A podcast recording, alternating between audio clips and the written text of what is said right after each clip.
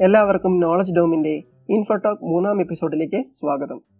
ഈ എപ്പിസോഡിൽ കേരളത്തിലെ ജാതി വിവേചനവും ഇപ്പോൾ നടപ്പിലാക്കിയ ഇക്കണോമിക്കലി വീക്കർ സെക്ഷൻ റിസർവേഷനെ പറ്റിയുമാണ് ചർച്ച ചെയ്യാൻ പോകുന്നത്.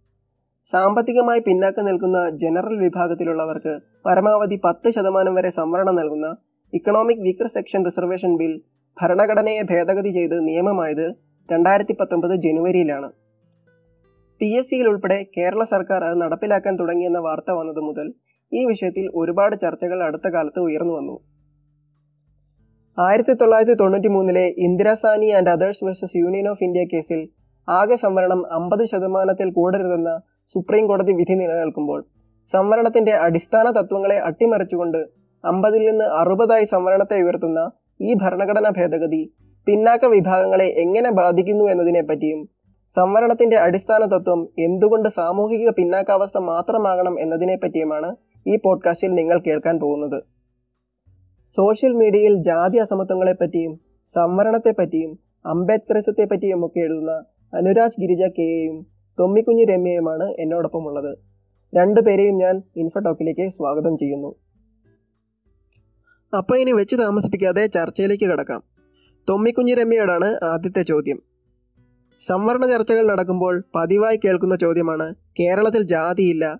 നമ്മുടെ നാട് മറ്റു സംസ്ഥാനങ്ങളെ കമ്പയർ ചെയ്താൽ സാമൂഹികമായി വലിയ പുരോഗതി നേടിയതാണ്. ഇവിടെ ആരും ഇപ്പോൾ ജാതി നോക്കാറില്ല. അങ്ങനെ പലരും പറയുന്നത് കേൾക്കാറുണ്ട്. എന്താണ് ഇതിന്റെ സത്യാവസ്ഥ? കേരളത്തിൽ എങ്ങനെയാണ് ജാതി വർക്ക് ചെയ്യുന്നത്? കേരളത്തിൽ ജാതി ഇല്ല എന്ന് പറയുന്നത് കൃത്യമായിട്ട് ഒരു കാപട്യമാണ്. നമുക്കൊക്കെ അറിയാം ജാതി ഉള്ളത്. പക്ഷെ ജാതി ആ ഐഡന്റിഫൈ കാരണം ജാതി കേരളത്തിന് പുറത്തുള്ള ജാതിയും കേരളത്തിനകത്തുള്ള ജാതിയും വ്യത്യസ്തമാണ്. അത് ഈ കേരളത്തിനുള്ളിൽ ജാതി പറയുന്ന ഒരു കുഴപ്പമാണെന്ന് ഉള്ളൊരു തോന്നലുണ്ട്. അതുകൊണ്ട് തന്നെ അത് പറയുന്നത് മറ്റു പല രീതിയിലായിരിക്കും. കേരളത്തിലെ ഒരു പൊതു അഭിപ്രായം അങ്ങനെയാണ്. കേരളത്തിൽ ജാതിയൊന്നുമില്ല. കേരളത്തിലുള്ള ആൾക്കാരെല്ലാം പുരോഗമനക്കാരാണ്. മാത്രമല്ല അതൊക്കെ ഈ അതൊക്കെ ഈ പറഞ്ഞ പോലെ കേരളത്തിലെ സവർണരുടെ ഒരു ഉദാരതയുടെ ഭാഗമായിട്ടും കൂടെയാണ്. കാരണം നമ്മൾ ഇപ്പോൾ ഇവിടെ ജാതി ഉണ്ടെന്ന് നമ്മൾ ഇവിടെ സംസാരിക്കുമ്പോൾ ഇവിടെ ജാതീയത അനുഭവിക്കുന്നുണ്ടെന്ന് പറയുമ്പോൾ പൊതുവെ സവർണരുടെ കമന്റും അതൊക്കെ തന്നെയാണ്. നിങ്ങൾ ഇവിടെ ജാതി ഉണ്ടെന്ന് പറഞ്ഞാൽ പിന്നെ അവിടുത്തെ അപ്പൊ നോർത്ത് ഇന്ത്യ നിങ്ങൾക്ക് പോണോ? ഇങ്ങനത്തെ ഉള്ള പല കമന്റുകളും നമ്മൾ കേൾക്കുന്നുണ്ട് ആ സമയത്ത്. നിങ്ങൾക്കൊക്കെ നിങ്ങൾക്കൊക്കെ നോർത്ത് ഇന്ത്യ ആണ് പറ്റിയത്. അവിടെ നിന്നല്ല കിട്ടുമ്പോൾ പഠിച്ചോളും. ഇതൊക്കെയാണ്. കേന്ദ്രത്തിനെതിരെ പറയുമ്പോൾ പാകിസ്ഥാനിലോട്ട് പോകണമെന്ന് ചോദിക്കുന്ന പോലെ ഒരു ചോദ്യം. പറയാനുള്ളതെന്ന് വെച്ചാൽ ആദ്യം ഈ പറഞ്ഞ പോലെ ജാതീയത നമ്മളെ എങ്ങനെയാണ് ദൃശ്യമാകുന്നുള്ള കാര്യമുണ്ട്. കേരളത്തിന് പുറത്ത് ഈ പറഞ്ഞ പോലെ ഈ ബക്കറ്റിൽ തൊട്ടാലോ അല്ലെങ്കിൽ വെള്ളം എടുത്താലോ ബൈക്ക് ഓടിച്ചാലോ മീശ വെച്ചാലോ കുതിരപ്പുറത്ത് പോയാലോ ഒക്കെ ചിലപ്പോൾ തല്ലുകയും കൊല്ലുകയൊക്കെ ചെയ്യും. അത് സത്യമാണ്. അത് അത് നേരിട്ട് ശരീരത്തിൽ അവർ ആക്രമിക്കുന്നുണ്ട്. ചിലപ്പം ഈ പറഞ്ഞ പോലെ ജാതിയുടെ പേരിൽ ദളിതരെ റേപ്പ് ചെയ്യുന്നു. ഇപ്പൊ ഈ റീസെന്റ് ആയിട്ടുണ്ടായ വിഷയങ്ങളൊക്കെ അങ്ങനെയുള്ള കാര്യങ്ങളൊക്കെ ഉണ്ടാകുന്നുണ്ട് പക്ഷെ ഇവിടെ എന്ന് വെച്ചാൽ നമ്മൾ അതൊക്കെ കണ്ടിട്ടാണ് നമ്മൾ ഈ പറയുന്നത്. ഈ പറഞ്ഞ പോലെ ഈ അറുപത്തിനാല് അടി അങ്ങോട്ട് മാറി നിൽക്കുക എന്നൊക്കെ പറയുന്നതാണ് ജാതി. അതായത് ഒരാളെ കൃത്യമായിട്ട് നീ ഇന്ന ജാതിയിലാണ് അതുകൊണ്ട് അങ്ങോട്ട് മാറി നിൽക്കും എന്ന് പറയുന്നതാണ് ജാതി എന്നാണ് നമ്മൾ വിചാരിക്കുന്നത്. ജാതി അങ്ങനെയൊന്നുമല്ല. ജാതി വേറെ പല രീതിയിലും ജാതി എക്സ്പ്രസ് ചെയ്യാം. കാരണം അതിന്റെ ഒരു പ്രധാനപ്പെട്ട കാര്യമാണ് നമ്മൾ ഈ പറഞ്ഞത് സ്കൂളുകളിലൊക്കെ. സ്കൂളുകളിലൊക്കെ ലംസം ഗ്രാൻഡ് ഇപ്പം ഗ്രാൻഡ് കിട്ടുന്ന സ്റ്റൈഫൻഡ് കിട്ടുന്ന ടൈമിലൊക്കെ ക്ലാസ് ടീച്ചർ ഈ സ്റ്റൈഫൻഡ് കിട്ടുന്നവരാരൊക്കെയെന്ന് ചോദിച്ചിട്ട് എഴുന്നേറ്റ് നിർത്തും ഇത് എഴുന്നേറ്റ് നിർത്തുന്ന ആവശ്യമില്ല ടീച്ചറിന് അറിയാം അവിടുത്തെ എസ് സി എസ് സ്റ്റുഡൻസ് ആരൊക്കെയാണ്. അവിടെ വേണമെങ്കിൽ അതങ്ങ് അനൗൺസ് ചെയ്താൽ മതി. എസ് സി എസ് ടി കുട്ടികൾ സ്റ്റൈഫിനുമായിട്ടുള്ള കുട്ടികൾ അവിടെ ഓഫീസുമായിട്ട് ബന്ധപ്പെടുക പറഞ്ഞാൽ മതി. പക്ഷെ ഇവർ ചുമ്മാതെ എഴുന്നേറ്റ് നിർത്തി ഒരു ഷോ ഓഫ് അവിടെ നടത്തുന്നുണ്ട്. ഇതെന്തിനാന്ന് പിന്നീട് ഈ പറഞ്ഞ പോലെ സ്റ്റുഡന്റ് ഇപ്പൊ ഞങ്ങളുടെ നാട്ടിലൊക്കെ ഒരു കാര്യം വെച്ചാൽ ഞങ്ങളുടെ നാട്ടിൽ ഈ ഞങ്ങൾ വരുന്ന കൃത്യമായിട്ട് ഒരു നാട്ടിലെ സ്കൂൾ അത് എൻ എസ് എസ് സ്കൂളാണ് അപ്പം ദളിതരായിട്ട് ഉള്ള കുട്ടി ഞങ്ങളുടെ കാസ്റ്റ് തന്നെ കൂടിക്കിടക്കുന്ന ഒരു ഏരിയ ആണ്. അത് പടിഞ്ഞാറിനാണ് അവിടെ പറയുന്നത്. അപ്പൊ ആ കുട്ടികളെ എപ്പോഴും കളിയാക്കുന്ന ഇങ്ങനെയാണ് ടീച്ചേഴ്സ് പറയുന്നത് അപ്പം ആ അവിടെ ആ കൂട്ടത്തിലും പഠിക്കുന്ന കുട്ടികളൊക്കെ ഉണ്ട് അത് വേറെ ഏറ്റവും പക്ഷെ എന്നാലും ആ പടിഞ്ഞാറിന് വരുന്ന കുട്ടികൾ സ്റ്റൈഫൻഡ് വാങ്ങിക്കാൻ വേണ്ടി വരുന്നതെന്ന് പറയും ഇതെങ്ങനെ ഇവർ പെട്ടെന്ന് ഇങ്ങനെ പഠിക്കാത്ത കുട്ടികളാണ് അത് അങ്ങനെ പറഞ്ഞാൽ മതി. സ്റ്റൈഫൻഡ് വാങ്ങിക്കുന്ന കുട്ടികളാണ്. മാത്രമല്ല ഒരു പ്രദേശത്ത് നിന്ന് എന്തായാലും മുഴുവൻ കുട്ടികളും പഠിക്കാതെ വരുന്നുണ്ടെങ്കിൽ ആ സിസ്റ്റത്തിന് എന്തൊരു ഒരു കുഴപ്പം ഉള്ളതുകൊണ്ടായിരിക്കും. ഇത് അങ്ങനെ പോലുമല്ല അവിടെ നന്നായിട്ട് പഠിക്കുന്ന കുട്ടികളും ഒക്കെയുണ്ട് പക്ഷെ ഇങ്ങനെ പെട്ടെന്ന് ഇങ്ങനെ വരും. പടിഞ്ഞാറുന്ന് വരുന്നതാണ് അവർ സ്റ്റൈഫിന് വാങ്ങിക്കാൻ വേണ്ടി കഞ്ഞി കുടിക്കുക അല്ലെങ്കിൽ ഉച്ചക്കഞ്ഞി കഴിക്കാൻ വേണ്ടി വരുന്ന ആൾക്കാരാണെന്നുള്ളൊരു പെട്ടെന്നുള്ള സംഭാഷണം വരും. മാത്രമല്ല ഈ പഠിക്കാത്ത കുട്ടികൾ ആരെങ്കിലും കാണുവാണെങ്കിൽ സ്വാഭാവികമായിട്ട് ചോദിക്കുന്ന കാര്യം അതിന്റെ വീട് പടിഞ്ഞാറാണോ ചോദിക്കും. ഒന്ന് രണ്ട് വർഷം മുന്നെയാണ് കേരളത്തിലെ ഒരു പ്രൈവറ്റ് സ്കൂളിലാണ് തോന്നുന്നു. കുട്ടികളുടെ പേരുകൾ കാറ്റഗറി അനുസരിച്ച് ബോർഡിൽ എഴുതിയിട്ടിരിക്കുന്നു. S C S T O B C general എന്നിങ്ങനെ. ടൊമ്മിക്കുഞ്ഞ് നേരത്തെ പറഞ്ഞ ടൈപ്പന്റ് കിട്ടുന്നവർ എണീറ്റ് നിൽക്കാൻ പറയുന്നതിന്റെ മറ്റൊരു രൂപമാണിത്. സ്കൂളുകളിലെ ജാതിയെപ്പറ്റി പറയുമ്പോൾ ഏതാനും വർഷങ്ങൾക്ക് മുന്നേ ഒരുപാട് കുട്ടികൾ ജാതിയില്ലാതെ എൻറോൾ ചെയ്തു എന്നൊരു വാർത്ത വന്നല്ലോ. അത് കാര്യമായ രീതിയിൽ ആഘോഷിക്കപ്പെടുകയൊക്കെ ചെയ്തു. അപ്പോൾ എന്റെ ചോദ്യം ഇതാണ് അങ്ങനെ രേഖപ്പെടുത്താതിരുന്നാൽ ഇല്ലാതാകുന്നതാണോ ജാതി? എനിക്ക് മനസ്സിലായിട്ടുള്ളത് എന്റെ എന്റെ അടുത്ത് അവിടെ സംസാരിച്ചപ്പോൾ പാസ് ചെയ്ത് പറഞ്ഞതാണ് നമ്മുടെ ശശി തരൂരിന്റെ ഏതൊരു ബുക്കിൽ അതിനെക്കുറിച്ച് ഒരു പരാമർശമുണ്ട്. ജാതിയെ റിജിഡ് ആക്കിയത് ബ്രിട്ടീഷുകാരുടെ ഒരു കാലഘട്ടത്തിന് ശേഷമാണ്. ഇത് ഞാൻ പറയുന്നത് ശശി തരൂരിനെ കോട്ട് ചെയ്തിട്ടില്ല. ശശി തരൂരിനെ കോട്ട് ചെയ്ത് ഒരാൾ എന്റെ അടുത്ത് കോട്ട് ചെയ്തതാണ്. ചിലപ്പോ ആഹ് അപ്പൊ ആൾ പറയുന്നത് ഇതിന്റെ ജാതിയുടെ ചരിത്രം പറയുന്നത് വരുമ്പോൾ ശശി തരൂരിന്റെ ഒരു ബുക്കിൽ എഴുതിയിരിക്കുന്നത് ജാതിയെ റിജിഡ് ആക്കിയത് അല്ലെങ്കിൽ ജാതി മാറാൻ കഴിയാത്ത ഒരു ഒരു എന്റിറ്റി ആക്കിയത് ബ്രിട്ടീഷുകാരാണെന്നാണ് പറയുന്നത്.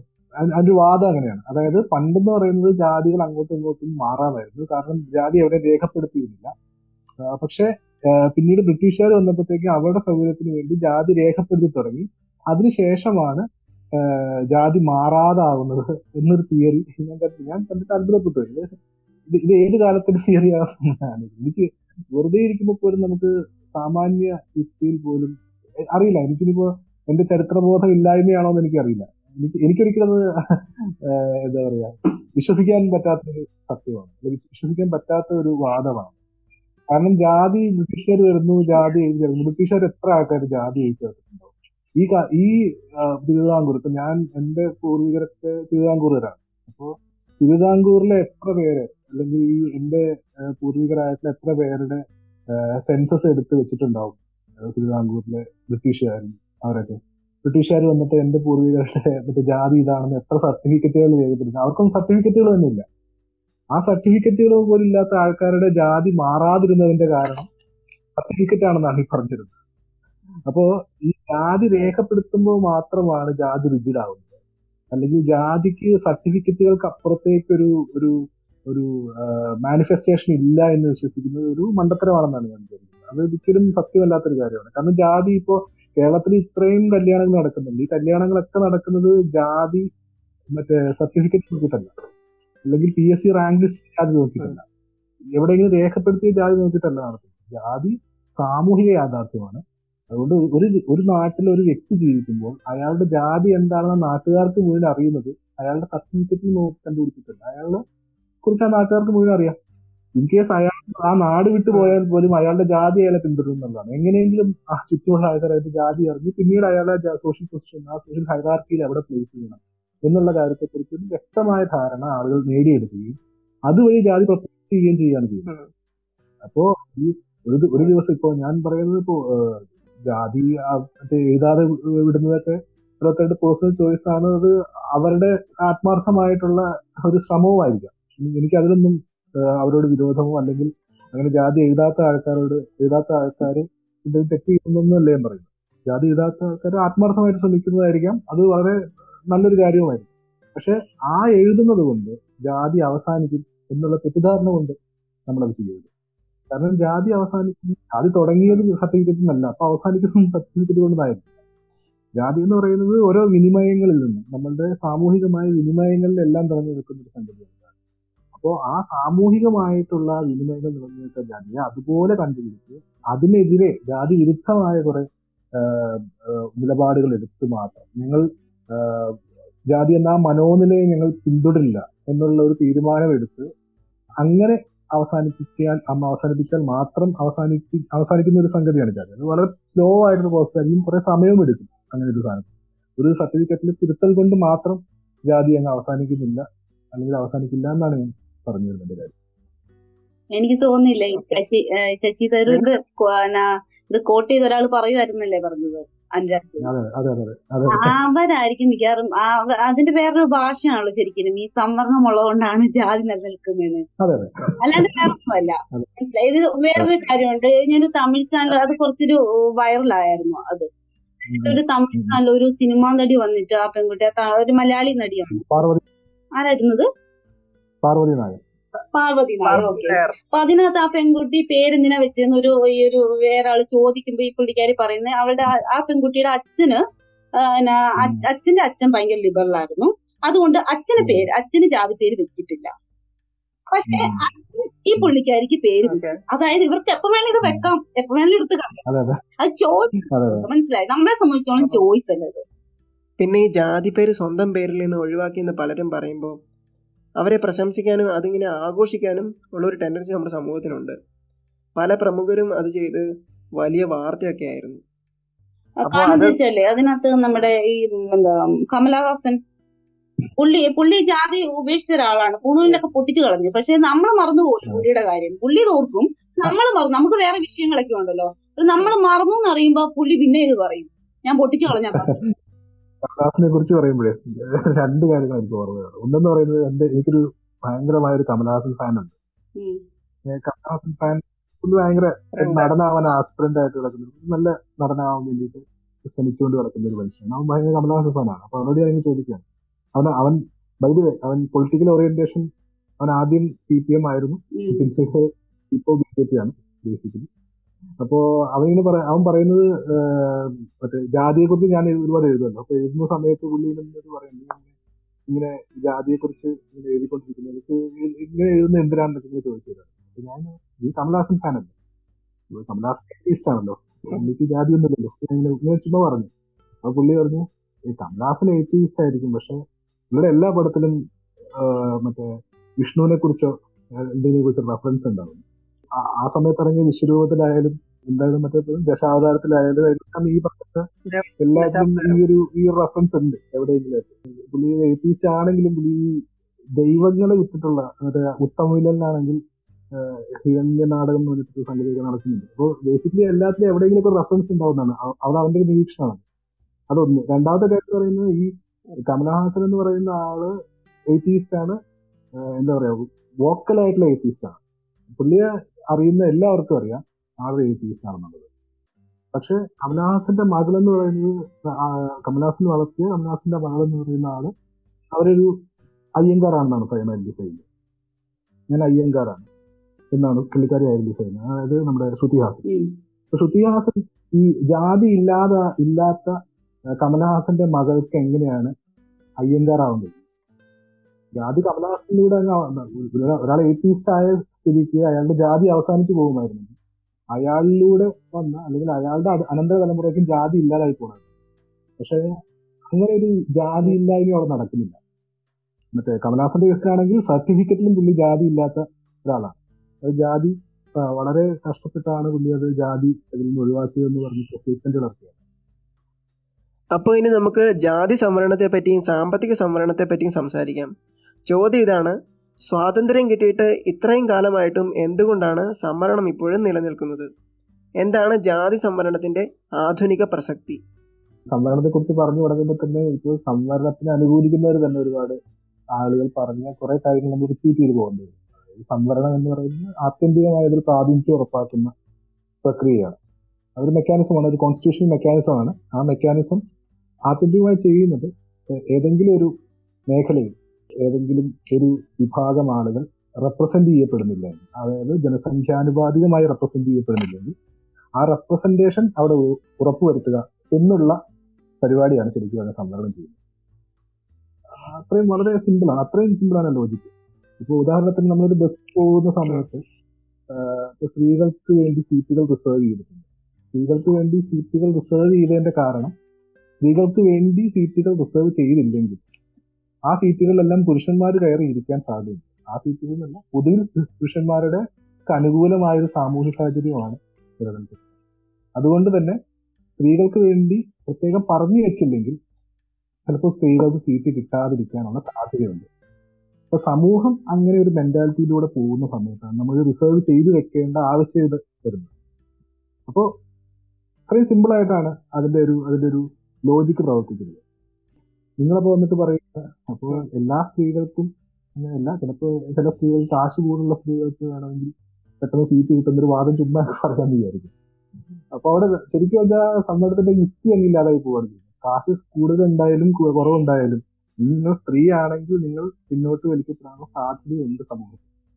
കാശ് കൂടുതലുള്ളതും കുറവ് സ്ത്രീ ആയിരിക്കുക എന്നുള്ള ആ ഒരു സാധ്യത തന്നെ ഒരു പിന്നോട്ട് വലിക്കാനുള്ള സാധ്യത നിലനിൽക്കുന്നുണ്ട്. അപ്പൊ അതുകൊണ്ടാണ് സ്ത്രീകൾ എന്ന് പറയുന്ന ആ ഒരു ഒരു ഒരു കാറ്റഗറി അവിടെ ആ, ഉണ്ടാവുന്നത്.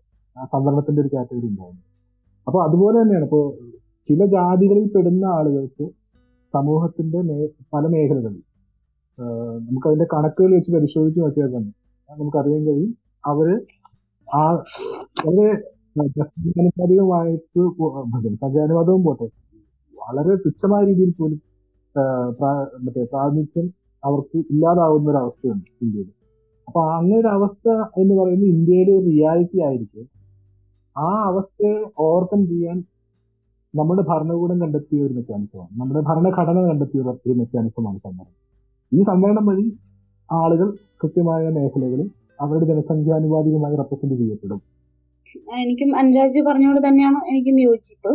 കാരണം ഇന്ത്യയിൽ അല്ല ഇന്ത്യയിൽ എന്തിനാണ് ഈ ജാതി സംവരണത്തിന്റെ എന്താ പറയാ അടിസ്ഥാനം ജാതി ആവുന്ന എന്ത് എന്തുകൊണ്ടാണ് എന്തിനാണ് എന്ന് ചോദിച്ചാൽ അതിന് ഉത്തരം പറയാനാണെങ്കിൽ രണ്ടു മൂന്ന് മണിക്കൂർ എടുത്ത് നമുക്ക് ഉത്തരം പറയാം. പക്ഷെ ഒറ്റ വാക്കിൽ ഉത്തരം പറഞ്ഞാൽ ഇന്ത്യൻ സമൂഹത്തിൽ ഇപ്പോഴും ജാതി നിലനിൽക്കുന്നതുകൊണ്ടാണ് നമ്മുടെ സംവരണത്തിന്റെ അടിസ്ഥാനം ജാതി ആവുന്നത് നമ്മളെ സംവരണീയർ പോലും വിചാരിക്കുന്നത് ഈ പണ്ട് പണ്ട് എപ്പോഴോ ചരിത്രപരമായി നടത്തിയ നിഷേധത്തിന്റെ ഒരു എന്താ പറയാ ഒരു റെമഡി അല്ലെങ്കിൽ പ്രായശ്ചിത്ത പ്രവൃത്തിയായിട്ടാണ് സംവരണത്തെ കാണുന്ന നമ്മൾ നമ്മൾ ഈ സംവരണത്തെ ന്യായീകരിക്കുന്നവർ പോലും അങ്ങനെ പറയുന്നുണ്ട്. അതുപോലും ശരിയല്ല ശരിക്കും പറഞ്ഞു. ഇപ്പൊ പ്രസന്റിൽ ജാതിയുടെ പ്രശ്നം കൃത്യമായി നേരിടുന്നുണ്ട് ഒരു വിഭാഗം മനുഷ്യര്. എന്നുള്ളതാണ് സത്യം. പിന്നെ പറയാനുള്ളത് പക്ഷെ അത് സെയിം ടൈമിൽ ഈ ചരിത്രപരമായിട്ടുള്ള ഒരു ഒരു ഘടനയും അതിനകത്തുണ്ട്. കാരണം എന്ന് വെച്ചാൽ അംബേദ്കർ ഇതിനെ വിശേഷിപ്പിക്കുന്നുണ്ട്. ഇന്ത്യയിൽ അംബേദ്കർ വിശേഷിപ്പിക്കുന്നത് ഏണിയോ പ്രവേശന കവാടമോ ഇല്ലാത്ത അസമത്വത്തിന്റെ ഗോപുരം എന്നാണ് അതായത് ഒരു തട്ടിൽ ജനിച്ചാൽ ആ തട്ടിൽ ജനിച്ച് ജീവിച്ച് മരിക്കേണ്ടി വരും. ഒരാൾ ആ ഏതെങ്കിലും തട്ടിൽ ജീവിക്കുന്ന ഒരാളുടെ ചിന്തയും ജീവിതവും സ്വപ്നവും ഒരു പേര് സെലക്ട് ചെയ്യുന്ന പോലും ഇണയെ തിരഞ്ഞെടുക്കുന്നതും ഈ പറഞ്ഞ പോലെ ആഹാരം വിദ്യാഭ്യാസം എന്നിങ്ങനെ ഉള്ളതെല്ലാം നേരത്തെ തീരുമാനിക്കപ്പെടുന്നുണ്ട്. ഇങ്ങനെ ഒരാൾ ജനിക്കുമ്പോഴേ അയാളുടെ എല്ലാ കാര്യങ്ങളും തീരുമാനിക്കപ്പെടുന്ന ഈ സമൂഹത്തിലാണ് നമ്മൾ ഈ പറഞ്ഞ പോലെ ഭരണഘടനയുമായിട്ട് വരുന്നത്. അപ്പൊ നമ്മളിത് നമ്മളിത് മനസ്സിലാക്കേണ്ട കാര്യം ഭരണഘടന പറയുന്ന ഏറ്റവും പ്രധാനപ്പെട്ട കാര്യം എല്ലാ മനുഷ്യരും തുല്യരാണ് എന്നുള്ളതാണ്. ആ തുല്യരാകേണ്ടതുണ്ട് നിയമത്തിന് മുന്നിൽ തുല്യരാകേണ്ടതുണ്ട്. പക്ഷെ നമ്മൾ ആ സെയിം ടൈമിൽ നമ്മൾ മനസ്സിലാക്കേണ്ട കാര്യം എല്ലാ മനുഷ്യരും തുല്യരല്ല എന്നുള്ളതാണ്. ഇതെന്തു ഇത് എങ്ങനെയാണ് തുല്യരല്ലാതാവുന്നത്? ജാതിയുടെ അടിസ്ഥാനത്തിലാണ്. അപ്പൊ സ്വാഭാവികമായിട്ടും അത് തുല്യതയിലോട്ട് കൊണ്ടുവരണമെങ്കിൽ അത് എന്താണ് അതിന്റെ കാരണം? അതേ കാരണത്താൽ തന്നെ അതിന് അങ്ങനെ ഒരു പ്രാധാന്യം കൊടുത്തുകൊണ്ട് തന്നെ അവരെ മുന്നോട്ട് കൊണ്ടുവരേണ്ടതുണ്ട്. അത് ശരിക്കും പറഞ്ഞ ജനാധിപത്യത്തിന്റെ ഉത്തരവാദിത്തമാണ്. അടുത്ത ചോദ്യം. സംവരണത്തിന്റെ ക്രൈറ്റീരിയ ജാതിയിൽ തുടങ്ങി ഇപ്പോൾ സാമ്പത്തികത്തിൽ എത്തിയത് എങ്ങനെയാണ്? അല്ലെങ്കിൽ സാമ്പത്തിക സ്ഥിതി സംവരണത്തിനുള്ള ഒരു മാനദണ്ഡമായത് എങ്ങനെയാണ്? ആ അത് അതൊരു ഭയങ്കര പെട്ടെന്നായിട്ട് വന്ന ഒരു കാര്യമൊന്നുമല്ല. കാരണം നമുക്കിത് ഇപ്പൊ തന്നെ നമുക്ക് നോക്കിയാൽ അറിയാം. ഈ സാമ്പത്തിക സംവരണത്തെ കുറിച്ച് നമ്മൾ പറഞ്ഞപ്പോഴേ ഭയങ്കര സ്വീകാര്യതയായിരുന്നു കിട്ടിയിരുന്നത്.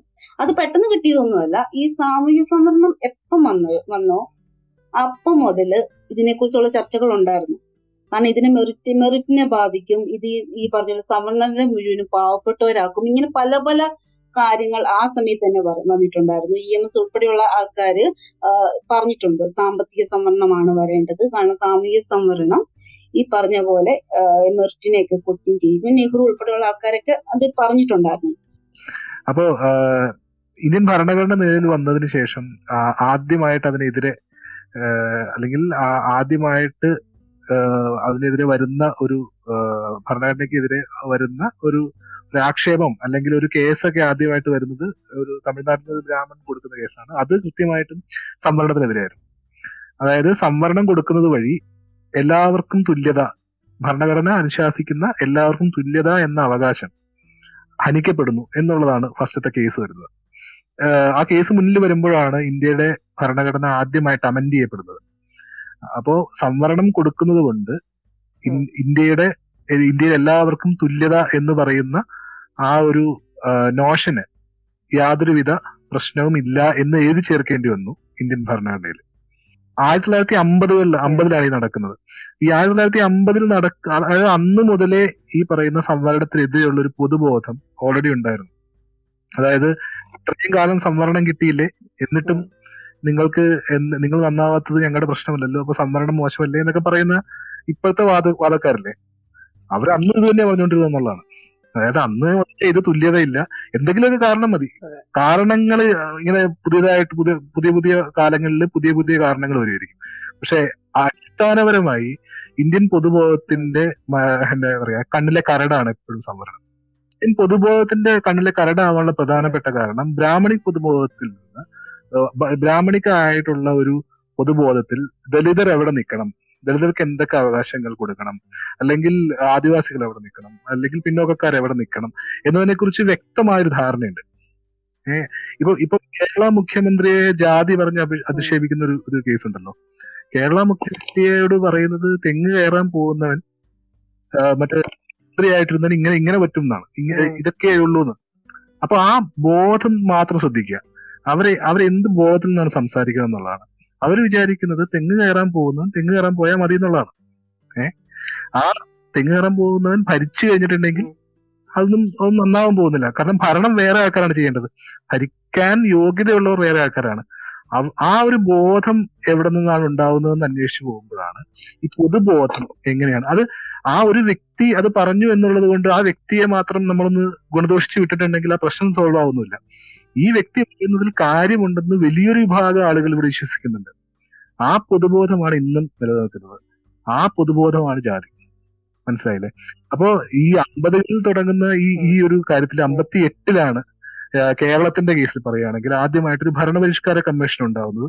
ആ ഭരണപരിഷ്കാര കമ്മീഷനിൽ ആ ഇന്ത്യയിൽ ആദ്യമായിട്ട് സാമ്പത്തിക സംവരണത്തിന് താത്വിക ന്യായീകരണം കൊടുക്കുന്നത് കേരളത്തിലെ ആദ്യത്തെ കമ്മ്യൂണിസ്റ്റ് മുഖ്യമന്ത്രിയായ എം എസ് നമ്പൂതിരിപ്പാടാണ് ഇ എം എസ് നമ്പൂതിരിപ്പാട് പറയുന്നത് മറ്റേ സാമുദായിക സംവരണം എന്ന് പറയുന്ന കാര്യം പതുക്കെ പതുക്കെ ഇല്ലാതാക്കിയിട്ട് ക്രമ ഒരു പതുക്കെ പതുക്കെ ഇല്ലാതാക്കിയത് അതിന്റെ മാനദണ്ഡം സാമ്പത്തികമാക്കി മാറ്റണം എന്ന് എഴുതിയിട്ടുണ്ടായിരുന്നു. അതാണ് ഇന്ത്യയിൽ ഒരു പക്ഷേ ഏറ്റവും ആദ്യമായിട്ട് സാമ്പത്തിക സംവരണത്തിന്റെ ഒരു ഒരു അടിസ്ഥാന ശിലയായിട്ട് മാറുന്നത്. ഇപ്പോഴും ഇപ്പോഴത്തെ അവസ്ഥയിൽ പോലും ഇപ്പോ പിണറായി വിജയൻ ഗവൺമെന്റ് പത്ത് ശതമാനം യാതൊരുവിധ കണക്കുകളും ലഭ്യമല്ലെങ്കിൽ പോലും പത്ത് ശതമാനം സവർണർ ദാരിദ്ര്യം അനുഭവിക്കുന്നു എന്ന് പറയുന്ന രീതിയിലേക്ക് കാര്യങ്ങളെ കൊണ്ടുവന്ന് എത്തിച്ചത്. പിണറായി വിജയൻ ഗവൺമെന്റ് കേന്ദ്രം ശരിക്കും പറഞ്ഞിട്ടുണ്ടെങ്കിൽ കൊടുക്കാൻ ഉദ്ദേശിക്കുന്ന അല്ലെങ്കിൽ കേന്ദ്ര ഭേദഗതി കഴിഞ്ഞ ജനുവരിയിലാണ്. കഴിഞ്ഞ ജനുവരിയിൽ ജനുവരി അഞ്ചോ ആറോ ഏഴോ ആ ഒരു കാലഘട്ടത്തിലാണ് ഈ പറയുന്ന നിയമം കേന്ദ്ര ഗവൺമെന്റ് പാസ്സാക്കുന്നത്. കേന്ദ്ര ഗവൺമെന്റ് പാസ്സാക്കുന്നത് ഏറ്റവും റെക്കോർഡ് വേഗത്തിലാണ്. ആദ്യം രാജ്യസഭയിൽ പാസ്സാക്കുന്നു പിന്നെ ലോക്സഭയിൽ പാസ്സാക്കുന്നു അടുത്ത ദിവസം നിയമമാവുന്നു. അതിന്റെ ഒന്ന് രണ്ട് ദിവസത്തിനുള്ളിൽ തന്നെ അതിന്റെ നോട്ടിഫിക്കേഷൻ വരെ വരുന്നു. പത്ത് നാൽപ്പത് വർഷം എടുത്തു ഇവിടെ ഒരു മറ്റേ ഒ ബി സി സംവരണത്തിന്റെ നമ്മുടെ ഒ ബി സിക്കാർക്ക് സംവരണം കൊടുക്കണോ വേണ്ടയോ എന്നുള്ള ആ ഒരു ചർച്ച മുന്നോട്ട് പോയിട്ട് അവസാനം അതൊരു ഫലപ്രാപ്തിയിൽ എത്താൻ ഒരു പത്ത് നാൽപ്പത് വർഷമെങ്കിലും പിന്നെ എടുത്തു ആ ഒരു നിലയിൽ നിന്ന് അപ്പൊ പൊതുബോധം എങ്ങനെയാണ് വർക്ക് ചെയ്യുന്നതെന്നാണ് നമ്മൾ അവിടെ നിന്ന് മനസ്സിലാക്കേണ്ടത്. അതായത് ഒ ബി സിക്കാർക്ക് സംവരണം കൊടുക്കണമോ വേണ്ടയോ എന്നുള്ള ചർച്ച പത്ത് നാൽപ്പത് വർഷം എടുക്കുകയും ഈ പറയുന്ന സവർണർക്ക് സംവരണം കൊടുക്കണോ? സാമ്പത്തിക ഇ ഡബ്ല്യു എസ് എന്നൊക്കെ ഒരു കോമന പേരിട്ട് വിളിക്കുന്നത് മാത്രമേ ഉള്ളൂ. സവർണരായിട്ടുള്ളവർക്ക് മാത്രമാണ് സംവരണം കിട്ടുകയുള്ളൂ. അല്ലാതെ എല്ലാവർക്കും എല്ലാ ദരിദ്രർക്കും ഒന്നും സംവരണം കിട്ടില്ല ഇ ഡബ്ല്യു എസ് വഴി. അപ്പോ സവർണരായിട്ടുള്ള ആൾക്കാർക്ക് സംവരണം കൊടുക്കണം എന്നൊരു നിയമം വരുന്നത് റെക്കോർഡ് വേഗത്തിലാണ് പാസ്സാവുന്നത് റെക്കോർഡ് വേഗത്തിൽ. അപ്പൊ ആ ആ വേഗത്തിൽ പാസ്സാവുന്ന ഒരു നിയമം ഇവ ഇവിടെ കേരളത്തിലെ അതിനു മുമ്പേ കേരളത്തിൽ ദേവസ്വം ബോർഡിൽ സംവരണം കൊടുക്കണം എന്ന് പറയുന്ന ഒരു കമ്മ്യൂണിസ്റ്റുകാർ ആദ്യമേ വെല്ലുവിളിക്കുകയാണ് ബി ജെ പിക്കാര്. ഞങ്ങൾ പത്ത് ശതമാനം സംവരണം മറ്റേ ദേവസ്വം ബോർഡിൽ കൊടുത്തു. നിങ്ങൾക്ക് അത് കൊടുക്കാനുള്ള ആർജവം ഉണ്ടോ എന്ന് കമ്മ്യൂണിസ്റ്റ് മറ്റേ പാർട്ടി സെക്രട്ടറി ബി ജെ പിയെ വെല്ലുവിളിക്കുകയാണ്. ഏത് സ്ഥലത്താണ് ഈ പത്ത് ശതമാനം സംവരണം കൊടുത്തത്? ഈ സവർണർക്ക് പത്ത് ശതമാനം സംവരണം കൊടുക്കുന്നത് എവിടെയാണെന്നും കൂടെ നോക്കണം. തൊണ്ണൂറ്റിയേഴ് ശതമാനം ജോലികളും സവർണരായിട്ടുള്ള ആളുകൾ കൈയടക്കി വെച്ചിരിക്കുന്ന ദേവസ്വം ബോർഡിലാണ് പത്ത് ശതമാനം പിന്നെ അവർക്ക് സംവരണം എന്തിനു വേണ്ടിയിട്ട്. ആരെയാണ് ഈ പറ്റിക്കാൻ നോക്കുന്നത് എന്നുള്ളതാണ്. അതായത് നിങ്ങൾക്ക് എന്തെങ്കിലും ഒരു രീതിയിൽ സംവരണം കൊടുക്കുക എന്നുള്ളതല്ലാതെ മറ്റൊരു ലക്ഷ്യം അതായത് സവർണർക്ക് എന്തെങ്കിലും രീതിയിൽ സംവരണം കൊടുക്കുക എന്നുള്ള ആ ഒരു പൊതുബോധത്തിനെ തൃപ്തിപ്പെടുത്തുക എന്നുള്ളത് തന്നെയാണ് ബി ജെ പി ചെയ്യുന്നതും സി പി ഐയും ഇവിടെ ചെയ്തത്. ബി ആദ്യമായിട്ട് സാമ്പത്തിക സംവരണത്തിന് ഒരു താത്വിക ന്യായീകരണം കൊടുക്കുന്നു എന്നിട്ട് മറ്റേ തൃശ്ശൂരിലുള്ള ഒരു പ്രസംഗമുണ്ട് ഇ എം എസിന്റെ.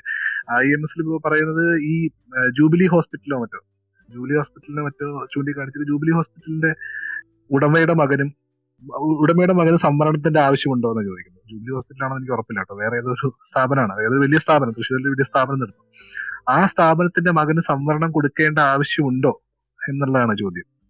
അതായത് സാമ്പത്തികം മികച്ചു നിൽക്കുന്ന ഒരാൾക്ക് സംവരണം കൊടുക്കേണ്ടതുണ്ടോ എന്ന് പറയുന്ന ആ ഒരു യുക്തി ഉണ്ടല്ലോ. വളരെ കേവലമായ ഒരു യുക്തിയാണ്. നമ്മൾ വെറുതെ ആലോചിക്കുമ്പോൾ ശരിയാണല്ലോ എന്ന് പോലും തോന്നുന്ന ഒരു യുക്തിയാണത്. ഈ സാമ്പത്തികം മറ്റേ സാമ്പത്തികം കൂടുന്തോറും ഈ പറയുന്ന ജാതിയുടെ എഫക്റ്റ് കുറഞ്ഞു കുറഞ്ഞു വരുമെന്നുള്ള ഒരു ഒരു ഒരു വിദ്യാധാരണയാണ്. ഇപ്പൊ ജഗജീവൻ റാമിനെ പോലുള്ള ആളുകൾ അല്ലെങ്കിൽ ഇപ്പൊ ഇപ്പൊ കേരളം അത്രയും പോകേണ്ട ആവശ്യമില്ല. രാംനാഥ് കോവിന്ദ് മറ്റേ ക്ഷേത്രം സംരക്ഷിച്ച് ക്ഷേത്രത്തിൽ കയറിയപ്പോൾ അതിന് പിന്നീട് വന്ന ബ്രാഹ്മണര് അവിടെ വന്ന് ക്ഷേത്രം ശുദ്ധീകരണം ചെയ്ത നാടാണ് ഇന്ത്യ. രാംനാഥ് കോവിന്ദ് എന്ന് പറയുന്നത് ഇന്ത്യൻ പ്രസിഡന്റ് ആണ് ഇന്ത്യയിൽ പദവി വഴി രാംനാഥ് കോവിന്ദിന്റെ മുകളിൽ ഒരാളില്ല ഞാൻ പറഞ്ഞു വന്ന കാര്യം എന്ന് വെച്ചാൽ ഉള്ളവനും ഇല്ലാത്തവനും നിങ്ങൾ കുറെ പൈസ കൊണ്ടു കൊടുക്കുന്നു എന്ന് വിചാരിക്കുക. സാമ്പത്തികം വെച്ചിട്ട് തന്നെ ചുമ്മാ പറയുകയാണെങ്കിൽ. ഉള്ളവനും ഇല്ലാത്തവനും നമ്മൾ തുല്യമായിട്ട് പൈസ വേണ്ടി കൊടുക്കലല്ല സാമൂഹ്യ നീതി. ഇല്ലാത്തവൻ ഇല്ലാത്തതുപോലെയും ഉള്ളവനും ഉള്ളതുപോലെയും ആണ് അതിന് കൺസിഡർ ചെയ്യേണ്ടത്. അതാണ് അതാ അതിനാണ് ഡേറ്റ വെച്ച് കണക്ക് വെച്ചിട്ട് കാര്യങ്ങൾ കൊടുക്കാൻ പറയുന്നത്. പക്ഷെ കണക്ക് വെച്ച് നോക്കിയിട്ടുണ്ടെങ്കിൽ സംവരണം കൊടുക്കേണ്ടതില്ല എന്നൊരു തീരുമാനത്തിലേക്ക് എത്തേണ്ടി വരും. അതുകൊണ്ടാണ് കൃത്യമായ കണക്കില്ലെങ്കിൽ പോലും പത്ത് ശതമാനം തന്നെ കൃത്യമായി തികച്ചും പത്ത് ശതമാനം കേരളത്തിൽ സംവരണം കൊടുത്തത് പൊതുബോധത്തിന് തൃപ്തിപ്പെടുത്താൻ വേണ്ടിയിട്ടാണ്. സി പി എമ്മിന്റെ കാര്യം പറയുകയാണെങ്കിൽ അവർ പറയുന്ന ഒരു ന്യായീകരണം എന്താണെന്ന് വെച്ചാൽ അവരുടെ പ്രകടന പത്രികയിൽ അത് ഉണ്ടായിരുന്നു എന്നാണ്.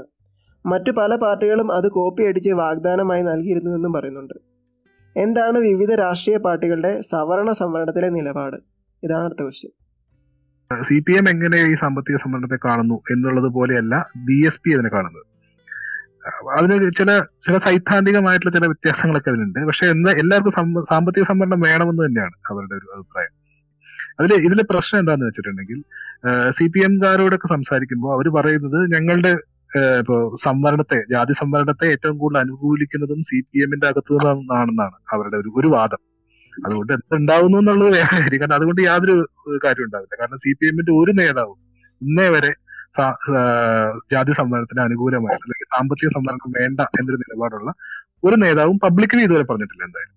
അവരുടെ മറ്റേ ഫേസ്ബുക്കിൽ എഴുതുന്ന മറ്റേ ബുദ്ധിജീവികൾ ചിലപ്പോൾ എഴുതിയിട്ടുണ്ടാവും. പക്ഷേ ഡിസിഷൻ മേക്കിങ്ങിലുള്ള ഒറ്റ നേതാവ് പോലും ഇതുവരെ സാമ്പത്തിക സംവരണം ശരിയല്ല.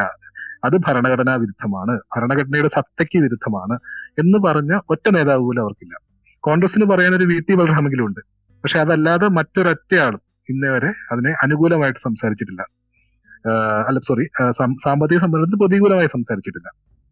അപ്പോ ഈ ഈ പറയുന്ന കാര്യം എന്ന് പറയുന്നത് ഞങ്ങളുടെ നേതാക്കന്മാരും മറ്റേ ഇത് പറയുന്നുണ്ട്.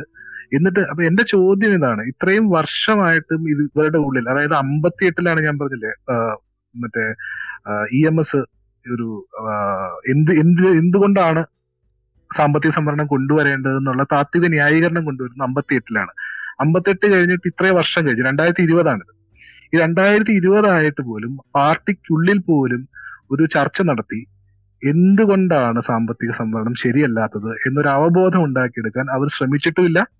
സാമൂഹ്യ നീതിയെ പറ്റി യാതൊരുവിധ ധാരണയും ഇല്ലാത്ത സവർണർ സംസാരിക്കുന്നത് പോലെ തന്നെ അല്ലെങ്കിൽ ബി ജെ പി പോലെയുള്ള സവർണ പാർട്ടികൾ സംസാരിക്കുന്ന അതേ ഭാഷ തന്നെ സി പി എമ്മും സംസാരിക്കുന്നു എന്നുള്ളതാണ് വിമർശനം. പുതിയതായി കൊണ്ടുവന്ന സാമ്പത്തിക സംവരണം നിലവിലെ സംവരണത്തെ ബാധിക്കില്ല എന്നും സംവരണീയർ പേടിക്കേണ്ടതില്ല എന്നും മുഖ്യമന്ത്രി അടക്കം പറയുന്നുണ്ട്. ഇത് സത്യമാണോ? ഇ ഡബ്ല്യു എസ് റിസർവേഷൻ നിലവിലെ റിസർവേഷനെ ബാധിക്കില്ലേ? ഒന്നാമത്തെ കാര്യം ഈ സംവരണത്തെ കുറിച്ച് എന്തെങ്കിലും പറഞ്ഞാൽ മാത്രമാണ് സംവരണീയർക്ക് മിണ്ടാൻ പറ്റുള്ളൂ? ഈ മെറിറ്റിനെ കുറിച്ച് പറയാനുള്ള അവകാശം ഈ ദളിതർ ഉൾപ്പെടെയുള്ള ആൾക്കാർക്കില്ലേ? ഈ മാത്രമല്ല ഈ നൂറ് ശതമാനം ഈ എന്തായാലും ഒരു നൂറ് ശതമാനത്തിനാണല്ലോ ഒരു ഒരു പത്ത് ശതമാനം മാറ്റുന്നത്. അതിനകത്ത് സ്വാഭാവികമായിട്ടും കുറവ് വരുന്നുണ്ടല്ലോ. ഈ മെറിറ്റ് എന്ന് പറഞ്ഞ ഒരു സാധനം മെറിറ്റിനെ കുറിച്ച് ഈ സംവരണ വിഭാഗക്കാർക്ക് മിണ്ടാൻ പാടില്ല എന്നുള്ള ഒരു ബോധത്തിൽ നിന്നാണ് നിങ്ങൾ ഇതിനകത്ത് കൂടുതൽ പറയണ്ട നിങ്ങളുടെ തൊട്ടിട്ടില്ല. ഇത് മെറിറ്റിനകത്താണ് തൊട്ടേക്കുന്നത്. മാത്രമല്ല ഈ ഈ ആനത്തലവട്ടം മാനന്തിനൊക്കെ ഈ പറഞ്ഞ പോലെ പുള്ളിക്കൊക്കെ എന്റെ പ്രായത്തിന്റെ രാഷ്ട്രീയ എക്സ്പീരിയൻസ് ഉള്ള മനുഷ്യനാണ്. ഈ രണ്ടാഴ്ച മുമ്പ് പുള്ളി ട്വന്റി ഫോർ ചാനലാണെന്ന് തോന്നുന്നു. വന്നിരുന്ന പുള്ളി പറയുന്നത് ഈ അമ്പത് ശതമാനം അത് അത് സവർണ സവർണ സംവരണമാണെന്ന് പുള്ളി ഓൾറെഡി പറയും. ഇപ്പം ഉള്ളതല്ല. ഈ മെറിറ്റ് എന്നുള്ളത് അത് സവർണർക്കുള്ളതാണെന്ന് പുള്ളി അവിടെ നിന്ന് പറയുകയും പിന്നീട് ആ പ്രോഗ്രാം അവതരിപ്പിച്ച അരുണാണ് തിരുത്തുന്നത്. അത് അമ്പത് ശതമാനം എന്നുള്ളത് ഈ പറഞ്ഞ പോലെ സവർണർക്കുള്ളതല്ല. അത് പൊതുവായിട്ടുള്ളതാണ്. അവിടെ ആർക്ക് വേണമെങ്കിലും എഴുതാമെന്ന് പറഞ്ഞത് പുള്ളിനെ തിരുത്തുകയാണ് മനസ്സിലായോ? അപ്പൊ പുള്ളിയുടെ ബോധവും അങ്ങനെ തന്നെയാണ്. പിന്നെ ഈ ഇതിനകത്ത് വെച്ചാൽ ഈ പത്ത് ശതമാനം പത്ത് ശതമാനമല്ല രണ്ട് ശതമാനമാണെങ്കിലും ഭരണഘടനാ വിരുദ്ധമാണ് ഈ കാര്യം. സാമ്പത്തിക അടിസ്ഥാനത്തിൽ സംവരണം കൊണ്ടുവരുന്നത്. അതിനകത്ത് ഒരു സംശയമില്ല കാരണം സാമ്പത്തിക ഒരു വ്യക്തിയുടെ സാമ്പത്തികമില്ലായ്മയല്ല നമ്മൾ ഇതിനകത്ത് നോക്കണ്ടേ അത് അത് അയാളുടെ മാത്രം കാര്യമാണ്. ഈ പിന്നെ ഈ പിന്നോക്കാവസ്ഥ പിന്നോക്കാവസ്ഥ ഇവരുടെ സാമ്പത്തികമായ പിന്നോക്കം ഇവർ സാമ്പത്തികമായ പിന്നോക്കം കൊണ്ട് ഇവർ സമൂഹത്തിൽ എന്ത് അനീതിയാണ് നേരിടുന്നത് എന്നുള്ളൊരു ചോദ്യമുണ്ട്.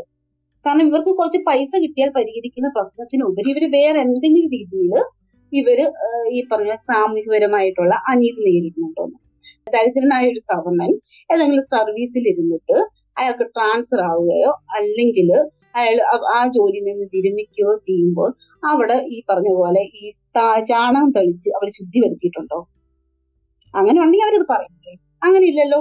പിന്നെ രണ്ടാമത്തെ കാര്യം നമ്മൾ ദരിദ്രനായ ഒരു സവർണന്റെ വീട്ടിൽ പോയിട്ട് വീട്ടിലോട്ട് ക്ഷണിക്കപ്പെടുമ്പോൾ ആ വീട്ടിൽ നിന്ന് നമ്മൾ ബേക്കറി സാധനം മാത്രം കഴിച്ചിട്ട് അവർ കൈകൊണ്ടുണ്ടാക്കിയ സാധനം നമ്മൾ ബാക്കി മറ്റുള്ളവർ അത് പൊതു ആയിട്ടുള്ള ആൾക്കാർ കഴിക്കാതിരുന്നിട്ടുണ്ടോ?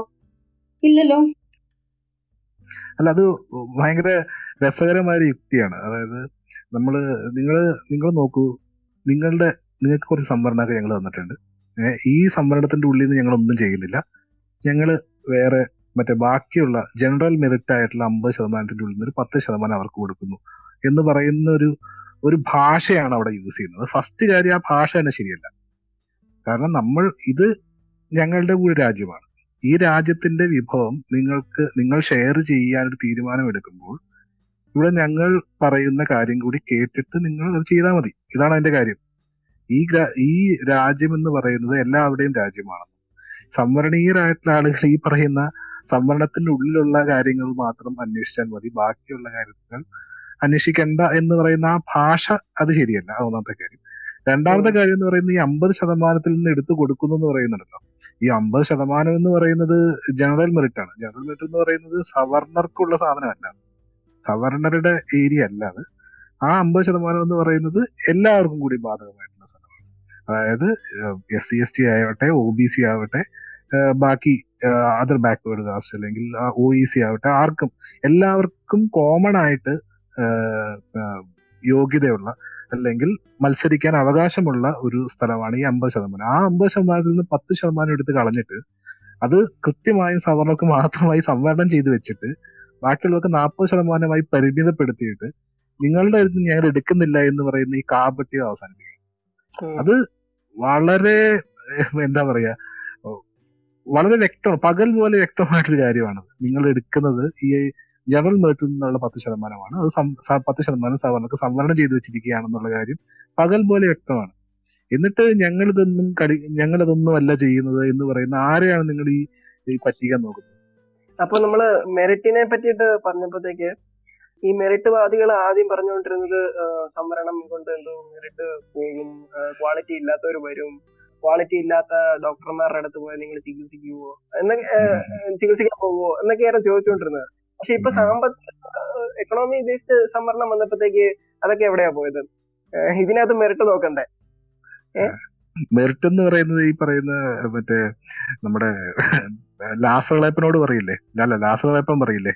ഫ്രണ്ട്സ് സിനിമയിൽ നീ പറിക്കുന്ന ആനയെല്ലാം വേണ്ടാത്ത അല്ലേ? അതായത് ഇപ്പൊ വെറുതെ എല്ലാവരും പറിക്കുന്ന ആനകളല്ല. ദലിതര് ആദിവാസികൾ പിന്നോക്കക്കാരൊക്കെ പറിക്കുന്ന ആനകൾ മാത്രമാണ് ആവശ്യമില്ലാത്ത ആനകൾ. അവർ സംവരണം വഴി മറ്റേ ഏതെങ്കിലും ഒരു പൊസിഷനിൽ എത്തി കഴിഞ്ഞിട്ടുണ്ടെങ്കിൽ അവർക്ക് യാതൊരു ക്വാളിറ്റിയും ഇല്ല എന്ന് പറയുന്ന ഒരു ഇതാണ് അതായത് ഈ അടുത്തിടെ ഒരു അഞ്ചു വർഷത്തിന്റെ ഉള്ളിലാണ് കൽക്കത്തയിൽ ഒരു പാലം പൊളിഞ്ഞു വീണു. പാലം പൊളിഞ്ഞു ഫ്ലൈ ഓവർ പൊളിഞ്ഞു വീണു. കുറെ ആൾ കുറെ ആൾ മരിക്കുകയൊക്കെ ഉണ്ടായി. ഈ ഇതിന് ആളിൽ കമന്റ് വരുന്നതാണ്. ഫേസ്ബുക്കിൽ അതിൽ കമന്റ് വരുന്നതാണ്. എല്ലാ സംവരണക്കാരനും ഉണ്ടാക്കിയതായിരിക്കുന്നത്. ഉണ്ടാക്കിയതായിരിക്കും പാലം എന്ന്. ആ പാലത്തിന്റെ മറ്റേ മറ്റേ ഇൻസ്പെക്ഷൻ നടത്തിയവരും അതിന്റെ ഇത് ചെയ്ത എല്ലാവരുടെയും ലിസ്റ്റ് പുറത്തു വന്നു. അതെല്ലാവരും ബ്രാഹ്മണരായിരുന്നു.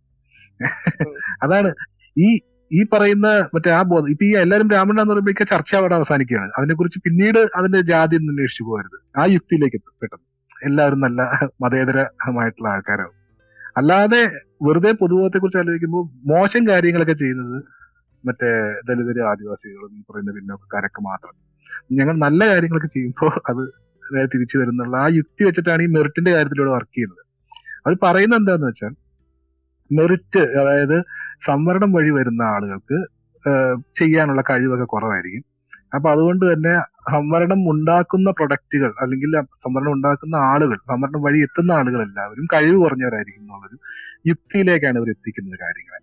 അപ്പൊ ഇത് ഒന്നാമത്തെ കാര്യം നമ്മുടെ അടിസ്ഥാനപരമായ ബയോളജിയെ മുഴുവൻ ബയോളജി ടെക്സ്റ്റ് ബുക്കുകൾ മുഴുവൻ തെറ്റാണെന്ന് ഇത് ചെയ്യുന്നതാണ് ഏതെങ്കിലും ഒരു ജാതിയിൽ ജനിക്കുന്നതുകൊണ്ട് ഒരാൾ ഇവിടെ മെറിറ്റോറിയസ് ആവുന്നില്ല. ഏതെങ്കിലും ഒരു ജാതിയിൽ ജനിക്കുന്നതുകൊണ്ട് ഒരാൾ മെറിറ്റോറിയസ് അല്ലാതെ ആവുന്നില്ല. എല്ലാ എല്ലാ ജാതിയിൽ ജനിക്കുന്നവർക്കും ബൗദ്ധികമായിട്ടുള്ള ശേഷികളൊക്കെ ഏതാണ്ട് ഒരേപോലെയാണ് പക്ഷെ ബൗദ്ധികമായിട്ടുള്ള ശേഷി ഒരേപോലെ ഇരിക്കുമ്പോൾ പോലും സാമൂഹിക സാഹചര്യങ്ങൾ വഴി കുറെ ആളുകൾ പിന്നോട്ട് പോകാനുള്ള സാധ്യത ഇന്ത്യൻ സമൂഹത്തിലുണ്ട്. ഇതാണ് കാര്യം. ഈ ഈ സാഹചര്യം നിലനിൽക്കുന്നത് കൊണ്ടാണ് സംവരണം വഴി ചിലർക്ക് മാത്രം അഡീഷണൽ ആയിട്ടുള്ള ഒരു അഫർമേറ്റീവ് ആക്ഷൻ അവിടെ കൊടുക്കുന്നത്. ഇത് കൊടുത്തു കഴിയുമ്പോൾ അവർക്കെല്ലാം ബുദ്ധി ഇല്ലാത്തവരാണ് അവർക്ക് ബുദ്ധി ഇല്ലെങ്കിൽ ഇപ്പൊ നിങ്ങളൊരു M B B S seat കൊടുക്കാന്ന് വിചാരിക്കും ഇപ്പൊ ഡോക്ടർമാരുടെ കാര്യം പറഞ്ഞില്ല? കഴിവില്ലാത്ത ഡോക്ടർമാരുടെ കാര്യം. നിങ്ങളൊരു M B B S seat കൊടുക്കുകയാണെങ്കിൽ ആ എം ബി ബി എസ് സീറ്റിൽ കയറാൻ വരെ മാത്രമാണ് സംവരണം ഉള്ളത് കയറി കഴിഞ്ഞിട്ട് അവരുടെ എഴുതുന്ന പരീക്ഷകളൊക്കെ ഒന്നും തന്നെയല്ലേ അപ്പൊ ആ പരീക്ഷ എഴുതി കഴിഞ്ഞ ഡോക്ടർമാരെല്ലാവരും ഒരേ കാലിബറുള്ള ആളുകളാണ്. ഒരേ കാലിബറുള്ള ആളുകൾ അപ്പോ പക്ഷെ എല്ലാവരും ഒരേ പരീക്ഷ എഴുതി പുറത്തു വരുന്ന ആ പരീക്ഷയിൽ യോഗ്യത തെളിയിച്ചവർ തന്നെയാണ് പുറത്ത് ഡോക്ടർമാരായിട്ട് തിരിച്ചു വരുന്നത്. അപ്പോ ഈ- പറയുന്ന മറ്റേ മെറിറ്റ് മറ്റേ ഞങ്ങൾ കുറച്ച് ജാതിക്കാർക്ക് മാത്രമേ ഉള്ളൂ. ബാക്കിയുള്ള ജാതിക്കാരെല്ലാവരും മെറിറ്റ് കുറഞ്ഞവരാണെന്ന് പറയുന്നത് തന്നെ ഈ ജാതിയുടെ യുക്തിയാണ്. ജാതിയുടെ ജാതി എന്ന മനോനിലയുടെ ഒരു മാനിഫെസ്റ്റേഷൻ മാത്രമാണ് അത് എല്ലായിടത്തും ഇങ്ങനെ മാനിഫെസ്റ്റ് ചെയ്തുകൊണ്ടിരിക്കും. ഈ ജാതിയുടെ ആ ഒരു മനോനില. അത് സംവരണവാദത്തിൽ വരുമ്പോ ഈ രീതിയിൽ ഈ രീതിയിൽ മെറിറ്റ് ഇല്ലാത്തവർ എന്ന് പറയുന്നത്. ഇപ്പൊ നിങ്ങളൊന്നും ബുദ്ധി ഇല്ലാത്തവരാണെന്ന് ഡയറക്റ്റ് പറയാത്തതുകൊണ്ട് ബുദ്ധിക്ക് വരും മെറിറ്റ് എന്നൊരു വാക്ക് ഉപയോഗിക്കുന്നത് മാത്രമേ ഉള്ളൂ. നിങ്ങളൊക്കെ അല്ലെങ്കിലും ബുദ്ധി ഇല്ലാത്തവരല്ലേ ഈ വാദങ്ങൾ മൊത്തത്തിൽ ഇപ്പൊ ആർക്കും മെറിറ്റിനെ കുറിച്ച് ചോദിക്കണം. ഇപ്പോ ഇ ഡബ്ല്യു എസ് സംവരണം വഴി വരുന്ന ആളുകൾ general cut ഓഫും S C S T cut ഓഫും O B C cut ഓഫിനും ഒരുപാട് താഴെ. ഉള്ള ആളുകൾ വന്ന് വന്നപ്പോൾ ഈ ഈ മെറിറ്റിന്റെ ചർച്ചയില്ല ഇപ്പൊ. അപ്പൊ നമ്മൾ ഈ ഇപ്പൊ നമ്മുടെ കേരളത്തിലെ പത്ത് ശതമാനം വരുന്ന സാമ്പത്തികമായി പിന്നോക്കം നിൽക്കുന്ന മുന്നാക്ക ജാതിക്കാരെ കണ്ടെത്താനായിട്ട് ഉപയോഗിച്ച ക്രൈറ്റീരിയ. അത് വാർഷിക വരുമാനം നാല് ലക്ഷം രൂപ പിന്നെ അവരുടെ ഭൂമി ഗ്രാമപരിധിയിൽ രണ്ടര ഏക്കർ. പിന്നെ നഗരസഭയിലാണെങ്കിൽ എഴുപത്തഞ്ച് സെന്റ് കോർപ്പറേഷനിലാണെങ്കിൽ അമ്പത് സെന്റ്. അങ്ങനെ ഒരു ക്രൈറ്റീരിയ ആണ് വെച്ചിരുന്നത്. അതായത് അത്രയൊക്കെ എങ്കിലും ഇല്ലെങ്കിൽ. അവരെ ഭയങ്കര പണക്കാരാണ്. കാണാൻ പറ്റില്ലല്ലോ. ആ ഒരു ഒരു കാപട്യമാണ് അതിലൂടെ വെളിയിൽ വരുന്നത് ശരിക്കും പറഞ്ഞാൽ. കാരണം ഈ പറയുന്ന ഗ്രാമങ്ങളിൽ രണ്ട് ലക്ഷം സോറി രണ്ട് ഏക്കർ വരെ ഭൂസ്വത്തുള്ളതെന്ന് ഭൂസ്വത്തുള്ളവെന്ന് പറഞ്ഞിട്ടുണ്ടെങ്കിൽ ഈ- കേരളത്തിലെ ഭൂവില ഗ്രാമത്തിൽ ഗ്രാമത്തിൽ ആ ഒരു അടിസ്ഥാനപരമായ ഒരു ഗ്രാമത്തിൽ ഏഹ്, ഏറ്റവും വില കുറഞ്ഞ ഭൂമിക്ക് പോലും ഒരു ലക്ഷം രൂപ കിട്ടും. പോട്ടെ അമ്പതിനായിരം രൂപ കിട്ടുന്നുള്ളൂ വിചാരിക്കും ഒരു സെന്റിന്. അമ്പതിനായിരം രൂപയായപ്പോൾ ഈ രണ്ട് ഏക്കർ ഉള്ളവെന്ന് പറയുന്നത് ഒരു കോടി രൂപയെങ്കിലും അവന്റെ കയ്യിലുണ്ടാവും. വരും. ആ ഭൂമി വിറ്റിട്ടുണ്ടെങ്കിൽ. ആ ഒരു കോടി രൂപയുള്ള ഒരാൾ ഏറ്റവും കുറവ് ഒരു കോടി രൂപ ആസ്തിയുള്ള ഒരാൾ ദരിദ്രനാണ് എന്ന് കേരളീയ പൊതുസമൂഹത്തോട് ഒരു ഇടതുപക്ഷ സർക്കാർ പറഞ്ഞിരിക്കുകയാണ്. ഏഹ് ആ ഇതിനെ ഇത് ഈ പൊതുസമൂഹം മണ്ടന്മാരാണെന്നാണ് അവർ വിചാരിക്കുന്നത്. പൊതുസമൂഹം മണ്ടന്മാരായ ആണോ അല്ലെങ്കിൽ അങ്ങനെ മണ്ടന്മാരായിട്ട് അഭിനയിക്കാനുള്ള ഒരു കാരണമാണ് ശരിക്കും അവരുടെ ജാതി.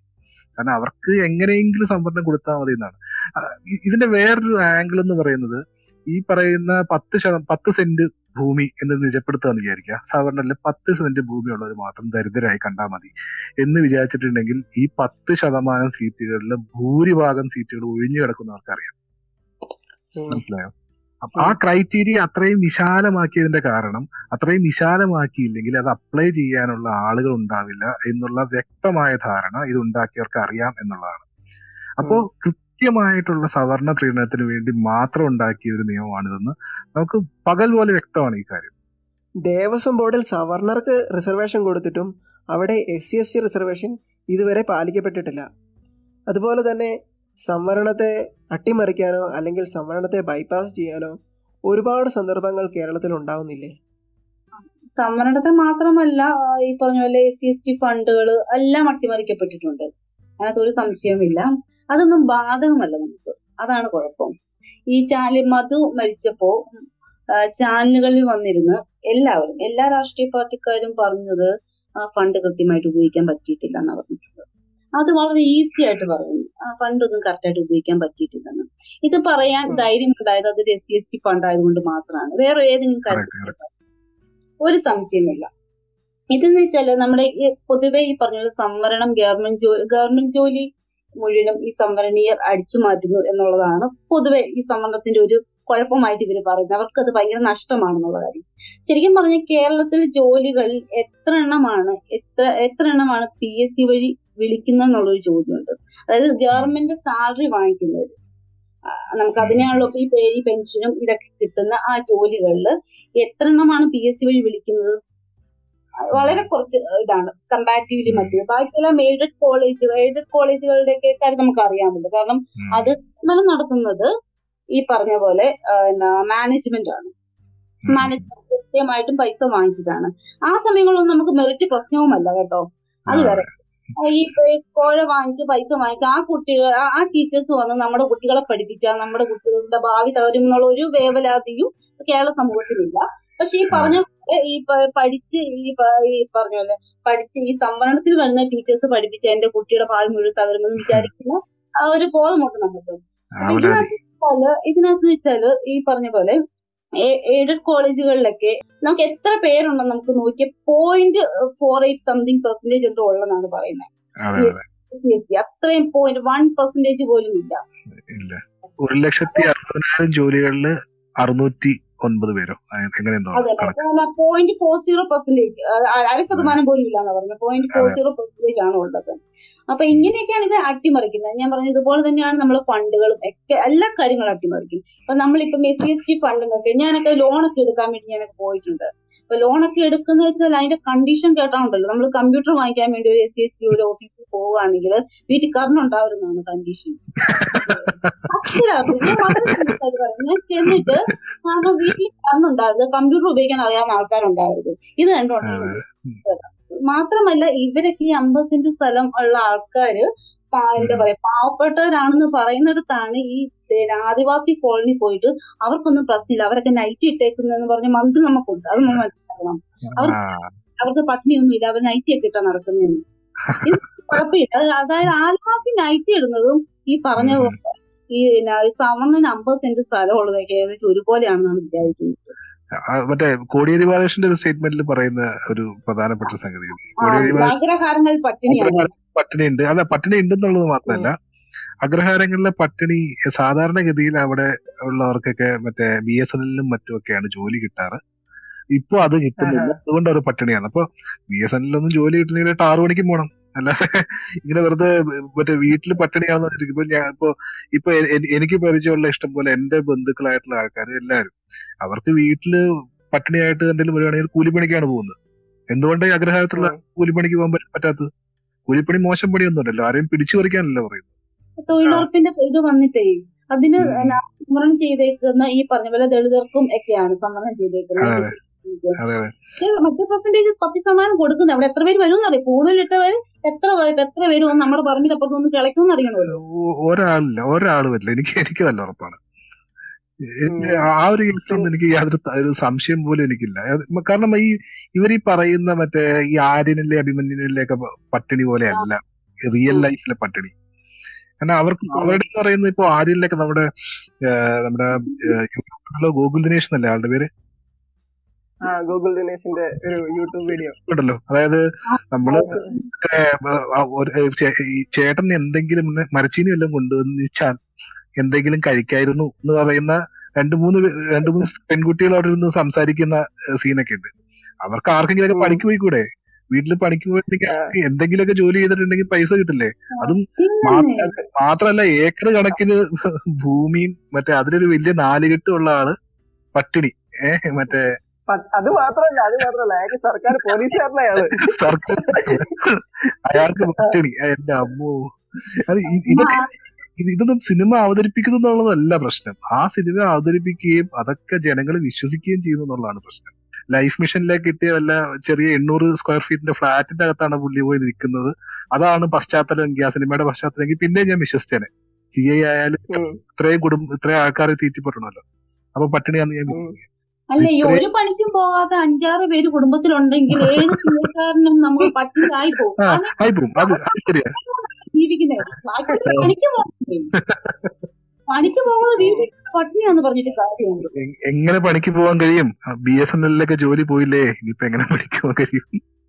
ബ്രാഹ്മണന്റെ കാര്യം പറഞ്ഞപ്പോഴാണ് ഓർത്തെ. ഈ അടുത്ത കാലത്ത് ജസ്റ്റിസ് ചിദംബരേഷ് എന്നൊരു ഹൈക്കോടതി ജഡ്ജി പറയുകയുണ്ടായി ബ്രാഹ്മണർ രണ്ട് ജന്മം ജനിക്കുന്നവരാണെന്ന്. ഇത്തരം പ്രസ്താവനകൾ നമ്മുടെ സമൂഹത്തിൽ ഉണ്ടാക്കുന്ന ഇമ്പാക്റ്റ് എന്താണ്? ഈ പുള്ളി പറയുന്നത് ബ്രാഹ്മണർ ബ്രാഹ്മണര് വളരെ തമിഴ് ബ്രാഹ്മണരുടെ സമ്മേളനം നടക്കുന്നു കൊച്ചിയിൽ അപ്പോ ചിദംബരേഷ് വന്നിട്ട് പറയുന്നത് ചിദംബരേഷ് എന്ന് പറയുന്ന ആളാരാണ്? ഹൈക്കോടതി ജഡ്ജിയാണ്. അപ്പൊ ഹൈക്കോടതി ജഡ്ജി ആയിരിക്കുകയാണെന്ന് പറയുന്നത് കൊണ്ടു കൊണ്ടുനടക്കുന്ന ബോധമാണ് പറയുന്നത്. ബ്രാഹ്മണർ എന്ന് പറഞ്ഞാൽ രണ്ട് തവണ ട്വൈസ് ബോൺ രണ്ട് തവണ ജനിക്കുന്നവരാണ് ദ്വിജന്മാരാണ്. ലവർ ഓഫ് കർണാട്ടിക് മ്യൂസിക് അതാണ് എനിക്ക് മനസ്സിലാകാത്തത് അവർക്ക് കർണാടക മ്യൂസിക് കേൾക്കുന്നുണ്ടെങ്കിൽ അത് സമൂഹത്തിന് എന്ത് പ്രയോജനം? അത് അല്ല ലവർ ഓഫ് കർണാട്ടിക് മ്യൂസിക് കേൾക്കുക എന്ന് പറഞ്ഞാൽ തന്നെ അയാളൊരു ആഠ്യനായി കഴിഞ്ഞു എന്നുള്ളതാണ് അവിടുത്തെ സംഗതി. അപ്പൊ ഇവർ ചെയ്യുന്നതെല്ലാം ആഠ്യ ആഠ്യത്വമുള്ളത്. അങ്ങനെയുള്ള ഒരു സംഗതിയായിട്ട് മാറ്റിയെടുക്കുകയാണ്. അതേസമയം ദരിദ്രർ ചെയ്യുന്നത് ബാക്കിയുള്ള ജാതിയിൽ താഴ്ന്ന ആളുകൾ ചെയ്യുന്നതെല്ലാം മോശപ്പെട്ടതാണ്. അതുകൊണ്ടാണ് മറ്റേ തെങ്ങിൽ കയറേണ്ടവനൊക്കെ മുഖ്യമന്ത്രി ആയാൽ എന്നുള്ള സാധനത്തിന്റെ ആ ഒരു തെങ്ങിൽ കയറുന്നത് മോശമാകുന്ന അത് സാധനം ഈ ശ്രേണിയിലെ താഴെ ഉള്ള ആളുകൾ ചെയ്യുന്നു എന്നുള്ളതുകൊണ്ടാണ്. പിന്നെ മറ്റേ നമ്മളൊക്കെ ഒന്നിച്ചു നിന്നില്ലെങ്കിൽ സംവരണം വഴി ആളുകൾ മറ്റേ പോകുമെന്ന് ഹൈക്കോടതി ജഡ്ജി പറയുന്നു എന്നുള്ളതാണ്. അപ്പോ പുള്ളിയുടെ മുന്നിൽ വരുന്ന കേസുകൾ പുള്ളി എന്ത് ബോധ്യത്തിലാണ് ജഡ്ജ് ചെയ്യുന്നത് അതായത് ആളുടെ ജഡ്ജ്മെന്റിന്റെ ഒരു ഒരു ഒരു ക്വാളിറ്റി എന്തായിരിക്കും ഞാൻ ആലോചിക്കുന്നത് എത്രത്തോളം ആൾക്കാര് ഏഹ് പുള്ളിയുടെ ജഡ്ജ്മെന്റുകൾ വഴി ഈ ബോധം വെച്ചിട്ട് ആൾ എങ്ങനെ ജഡ്ജ് ചെയ്യും എന്നുള്ള കാര്യത്തിൽ എനിക്ക് നല്ല ഡൗട്ട് ഉണ്ട്. എത്ര നീതി ലഭിക്കും എന്നുള്ള കാര്യത്തിൽ എനിക്ക് ഡൗട്ട് ഉണ്ട്. ദളിത് വിദ്യാർത്ഥികൾക്ക് അർഹമായ സർക്കാർ ആനുകൂല്യം കിട്ടുന്നതിലൊരു പ്രശ്നമില്ലേ? ഈ അടുത്ത കാലത്ത് അനഘ ബാബു എന്ന വിദ്യാർത്ഥിക്ക് സർക്കാർ പദ്ധതി പ്രകാരം അർഹമായ ലാപ്ടോപ്പ് നൽകാൻ ഉദ്യോഗസ്ഥർ തടസ്സം നിന്ന ഒരു സംഭവം ഉണ്ടായി. അത് സോഷ്യൽ മീഡിയയിൽ കുറിപ്പായി പങ്കുവയ്ക്കുകയും വൈറലാകുകയൊക്കെ ചെയ്തായിരുന്നു. അനഘയ്ക്ക് പിന്നീട് കോടതിയിൽ പോകേണ്ടിയും വന്നു. കുറച്ച് വർഷങ്ങൾക്ക് മുൻപ് ബിനേഷ് ബാലൻ എന്ന ആദിവാസി വിഭാഗത്തിൽപ്പെട്ട വിദ്യാർത്ഥിക്ക് വിദേശ പഠനത്തിന് സർക്കാർ സ്കോളർഷിപ്പ് നൽകാൻ ബന്ധപ്പെട്ട ഉദ്യോഗസ്ഥർ തടസ്സം നിൽക്കുന്ന ഒരു സംഭവം ഉണ്ടായിരുന്നു. ഇത്തരം സംഭവങ്ങൾ ദളിത് വിദ്യാർത്ഥികൾക്ക് അല്ലെങ്കിൽ ഇത്തരം പ്രശ്നങ്ങൾ ദളിത് വിദ്യാർത്ഥികൾക്ക് നേരെ ഉണ്ടാകുന്നത് എന്തുകൊണ്ടാണ്? ഇതിൽ ജാതീയതയില്ലേ? ഉറപ്പായിട്ടും. അത് അത് തന്നെയാണ് നമ്മൾ ആദ്യം പറയുന്നത്. സ്വാഭാവികമായിട്ട് നീതി നടപ്പാക്കപ്പെടുന്നില്ല ഇവിടങ്ങളിൽ കാരണം നമ്മുടെ രജനി സാനന്ദിന് ആത്മഹത്യ ആത്മഹത്യ മനസ്സിലായി. ബാക്കി ഇവിടെ എത്ര അത് ചെയ്യുന്നു വന്നിട്ടുണ്ട്? നമ്മുടെ. ഇതിൽ ഇതിൽ രോഹിത് വെമുലക്കൊക്കെ ഏതാണ്ട് എഴുപത്തി അയ്യായിരം രൂപ. എഴുപത്തി അയ്യായിരം രൂപ യൂണിവേഴ്സിറ്റിയിൽ നിന്ന് കിട്ടാനുണ്ടായിരുന്നു. ആ പൈസ കിട്ടുമ്പോൾ ആ ആത്മഹത്യക്കുറിപ്പ് എഴുതിയേക്കുന്നത് ആ പൈസ കിട്ടുമ്പോൾ ഇന്ന ഇന്ന ആളുകൾക്ക് കൊടുക്കണമെന്ന് വരെ അതിൽ എഴുതിയിട്ടുണ്ട്. ഒന്ന് ആലോചിച്ച് നോക്കുക അപ്പൊ ആ ഒരു വിദ്യാർത്ഥി അങ്ങനെ ഒരു സാമൂഹ്യ സാഹചര്യത്തിൽ നിന്ന് വരുന്ന ഒരു വിദ്യാർത്ഥിയുടെ പൈസയെല്ലാം. ഫെലോഷിപ്പിന്റെ പൈസയെല്ലാം തടഞ്ഞു വെക്കുന്ന അത്രയും എന്നിട്ട് എന്നിട്ട് അതിനോടൊപ്പം തന്നെ സാമൂഹ്യ ബഹിഷ്കരണവും കൂടി നട- നടത്തപ്പെടുന്ന അതിന് നമ്മുടെ കേന്ദ്ര സർക്കാർ അടക്കം കേന്ദ്ര സർക്കാരിലെ മന്ത്രിമാരടക്കം ലെറ്റർ ലെറ്റർ അയച്ച് ഈ കുട്ടികളുടെ പഠനം മുടക്കാൻ വേണ്ടി നടക്കുന്ന ഒരു ഒരു സാഹചര്യം കൂടി ഉണ്ടാവുന്ന ഒരു സാമൂഹ്യ സാഹചര്യം ഒന്ന് ആലോചിച്ച് നോക്കൂ. അപ്പൊ ആ സാമൂഹ്യ സാഹചര്യത്തിൽ നിന്നാണ് ആ സാമൂഹ്യ സാഹചര്യത്തിൽ നിന്നാണ് ഇന്ത്യയെ നമ്മൾ വായിച്ചെടുക്കേണ്ടത്. അങ്ങനെ ഒരു അങ്ങനെ ഒരു സാമൂഹ്യ സാഹചര്യത്തിലേക്ക് ഒരു വിദ്യാർത്ഥിയെ കടത്തിവിടുന്ന ഒരു സമൂഹമാണ് നിലനിൽക്കുന്നത്. അപ്പൊ അത് തന്നെയാണ് ഇപ്പൊ ബിനേഷിന്റെ കാര്യത്തിലായാലും ശരി അനഖയുടെ കാര്യത്തിലായാലും ശരി സംഭവിച്ചതാണ് അനഖയൊക്കെ ചെയ്യുന്നത് എന്താണ്? അനഖ ഞങ്ങൾക്ക് ഇന്ന പദ്ധതി പ്രകാരം ഇന്ന ഒരു ലാപ്ടോപ്പിന് അർഹതയുണ്ട് എന്ന് അവിടെ പോയി പറയുകയും അതിനെ എന്ത് എത്രയൊക്കെ രീതിയിൽ തടുക്കാൻ ശ്രമിക്കുന്നു അതായത് ഇവർക്ക് ആ ലാപ്ടോപ്പ് കിട്ടാതിരിക്കാൻ വേണ്ടി എന്തൊക്കെ ചെയ്യാമോ അതൊക്കെ ചെയ്യാൻ വേണ്ടി അവർ അവിടുത്തെ ഉദ്യോഗസ്ഥർ ശ്രമിക്കുന്നുണ്ട്. എന്നിട്ട് ഏറ്റവും അവസാനം കളക്ടർ വന്ന് കളക്ടറോ മറ്റോ വന്ന് പറയുന്നത് നിങ്ങൾ ഇങ്ങോട്ട് വരൂ ഞങ്ങൾ ലാപ്ടോപ്പ് തരാമെന്നാണ് പറയുന്നത്. അപ്പൊ അതൊരു ഒരു ഒരു എന്താ ഒരു പി ആർ സ്റ്റണ്ട് ആകുന്ന ഒരു സാഹചര്യം പോലും ഉണ്ടായിരുന്നു. അതിനെ പോലും വളരെ സമർത്ഥമായിട്ട് ആ കുട്ടി ഓവർകം ചെയ്തെന്നാണ് ഞാൻ മനസ്സിലാക്കുന്നത്. അപ്പോ ഇത് ഇത് എന്ന് പറയുന്ന ഒറ്റപ്പെട്ട ഇപ്പോ അനഘയുടെ കേസായാലും ശരി ബിനേഷിന്റെ ബിനേഷിന്റെ അടുത്ത് നിന്ന് ബിനേഷിന്റെ കാര്യം കേൾക്കുന്നത് വളരെ രസമാണ്. അതായത് ബിനേഷ് അത്രയും ക്വാളിഫൈഡ് ആയിട്ടുള്ള ഒരു ലണ്ടൻ സ്കൂൾ ഓഫ് എക്കണോമിക്സിലേക്കാണ് ആദ്യം പുള്ളി അപ്ലൈ ചെയ്യുന്നതാണ് എന്റെ ഓർമ്മ. അപ്പൊ അതിലേക്കൊക്കെ പോകുന്ന സമയത്ത് വിനേഷിന്റെ അടുത്ത് വന്നിട്ട് അവിടെ സെക്രട്ടേറിയറ്റിലെ ഏതോ ഒരു ഉദ്യോഗസ്ഥൻ വന്ന് ചോദിക്കുന്നത് "നിന്നെ- നിങ്ങൾക്ക് ഇങ്ങനെ ഇന്ന- ഇന്ന കാര്യങ്ങളെ കുറിച്ചൊക്കെ അറിയുമോ? ഓ നിങ്ങൾക്ക് യോഗ്യതയില്ല. ഇംഗ്ലീഷ് യോഗ്യത ഇല്ല യോഗ്യതയില്ല. അത് അത് അയാൾ ആരാണ് ഈ യോഗ്യത തീരുമാനിക്കാൻ? നിങ്ങൾക്ക് ഇതിലേക്ക് അപ്ലൈ ചെയ്യാനുള്ള യോഗ്യത ഇല്ലെന്ന് സെക്രട്ടേറിയറ്റിലുള്ള ആ ഒരാൾക്ക് പറയാൻ എന്താണ് യോഗ്യത? ഉള്ളത് നിങ്ങൾക്ക് ആ കുട്ടി ഈ പറയുന്ന മറ്റേ ഡോക്യുമെന്റ്സ് എല്ലാം കൊണ്ടുവന്നിട്ടുണ്ടോ? ഇല്ലയോ? അല്ലെങ്കിൽ ഇന്ന ഇന്ന കാര്യം ഇന്ന ഇന്ന ഡോക്യുമെന്റ് ശരിയല്ല. അയാളോട് അവിടെ നിന്ന് ഇന്റർവ്യൂ എടുത്തിട്ട് മറ്റേ നിങ്ങൾക്ക് ഇത് ശരി തരാൻ നല്ല ശരിയല്ല എന്ന് പറയാൻ അയാൾ ആരാണ്?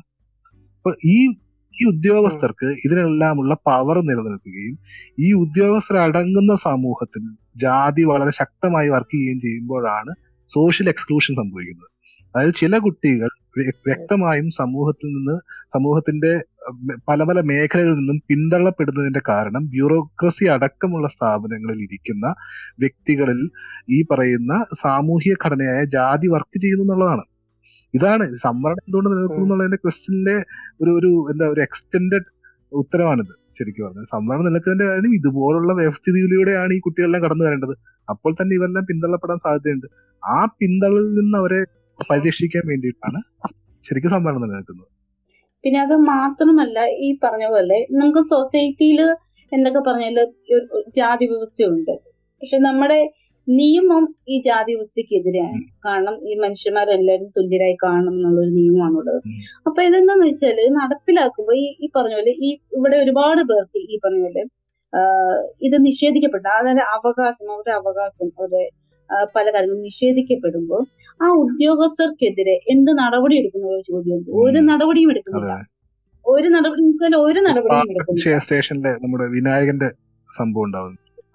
വിനായകൻ എന്ന് പറയുന്ന പയ്യൻ റോഡിൽ നിൽക്കുന്ന സമയത്ത് ഒരു സ്ത്രീ ഒരു പെൺകുട്ടിയോട് സംസാരിച്ചുകൊണ്ട് നിൽക്കുന്നു എന്നുള്ള പേരിൽ അകത്തോണ്ട് വിളിച്ചോണ്ട് പോയി. അവന്റെ മുടി നീട്ടി വളർത്തി അതിൽ കളർ അടിച്ചിട്ടുണ്ടെന്നുള്ള പേരിൽ അവൻ കഞ്ചാവാണെന്ന് പറഞ്ഞിട്ടൊക്കെയാണ് കേസൊക്കെ എടുക്കുന്നത്. എന്നിട്ട് ആ പയ്യൻ ആത്മഹത്യ ചെയ്തു. എത്ര പേര് എത്ര പേര് അതിന് മറ്റേ ശിക്ഷിക്കപ്പെട്ടിട്ടുണ്ട്? എത്ര പേര് എത്ര പേര് ആ ക്വസ്റ്റ്യനബിൾ ആയി നിന്നു ആ ഒരു കേസിന്റെ പേര് അതുപോലെ തന്നെ റീസെന്റ് പാസ്റ്റിൽ ഒരു L D F M L A Adivasi വിഭാഗത്തെ മുഴുവനായി തന്നെ അപമാനിക്കുന്ന രീതിയിൽ ഏറ്റവും മോശമായി അപമാനിക്കുന്ന രീതിയിൽ ഒരു പത്രസമ്മേളനത്തിൽ സംസാരിച്ചു.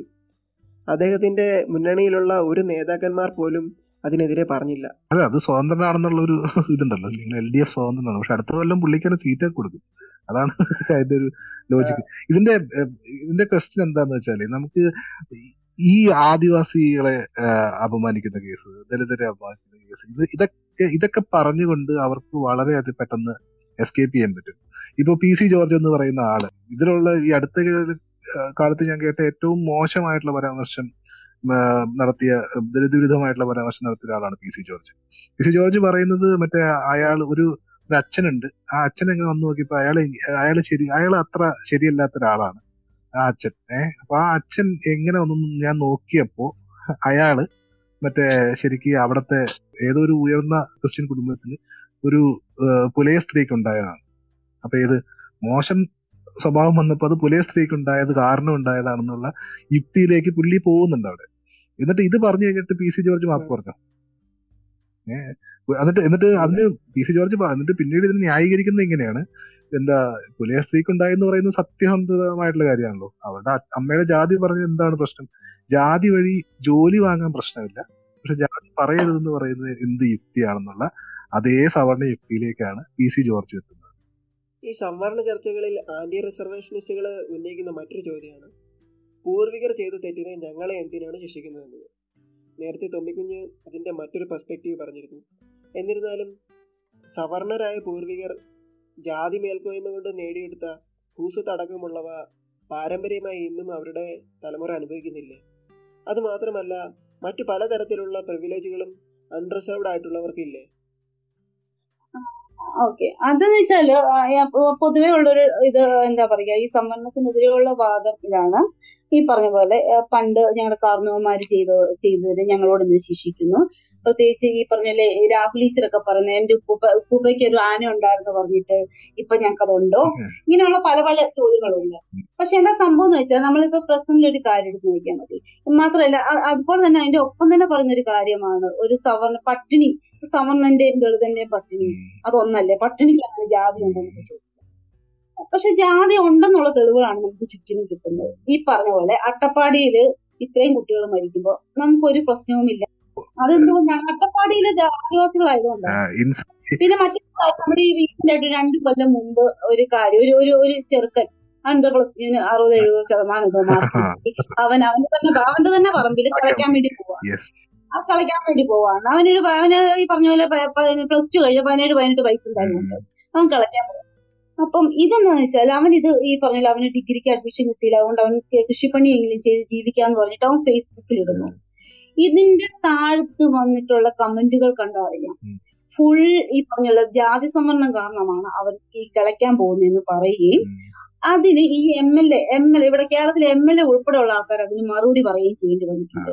എന്റെ കാര്യത്തിൽ പറയാം എന്റെ നാട്ടിലുള്ള എല്ലാ ചേട്ടന്മാരും അതായത് എന്റെ തീരെ ചെറുപ്പത്തിൽ എന്റെ നാട്ടിലുള്ള എട്ടിലും ഒമ്പതിലും പത്തിലും ഒക്കെ പഠിക്കുന്ന സമയത്ത് അവർ കൂലിപ്പണിക്ക് പോയിട്ടുണ്ട്. ആ സ്വന്തം പറമ്പിലല്ല അപ്പുറത്തെ വീട്ടിലെ പറമ്പിലും അപ്പുറത്തെ വീട്ടിലെ കെട്ടിടപ്പണിക്കും ഒക്കെയാണ് അവർ പോയിട്ടുള്ളത്.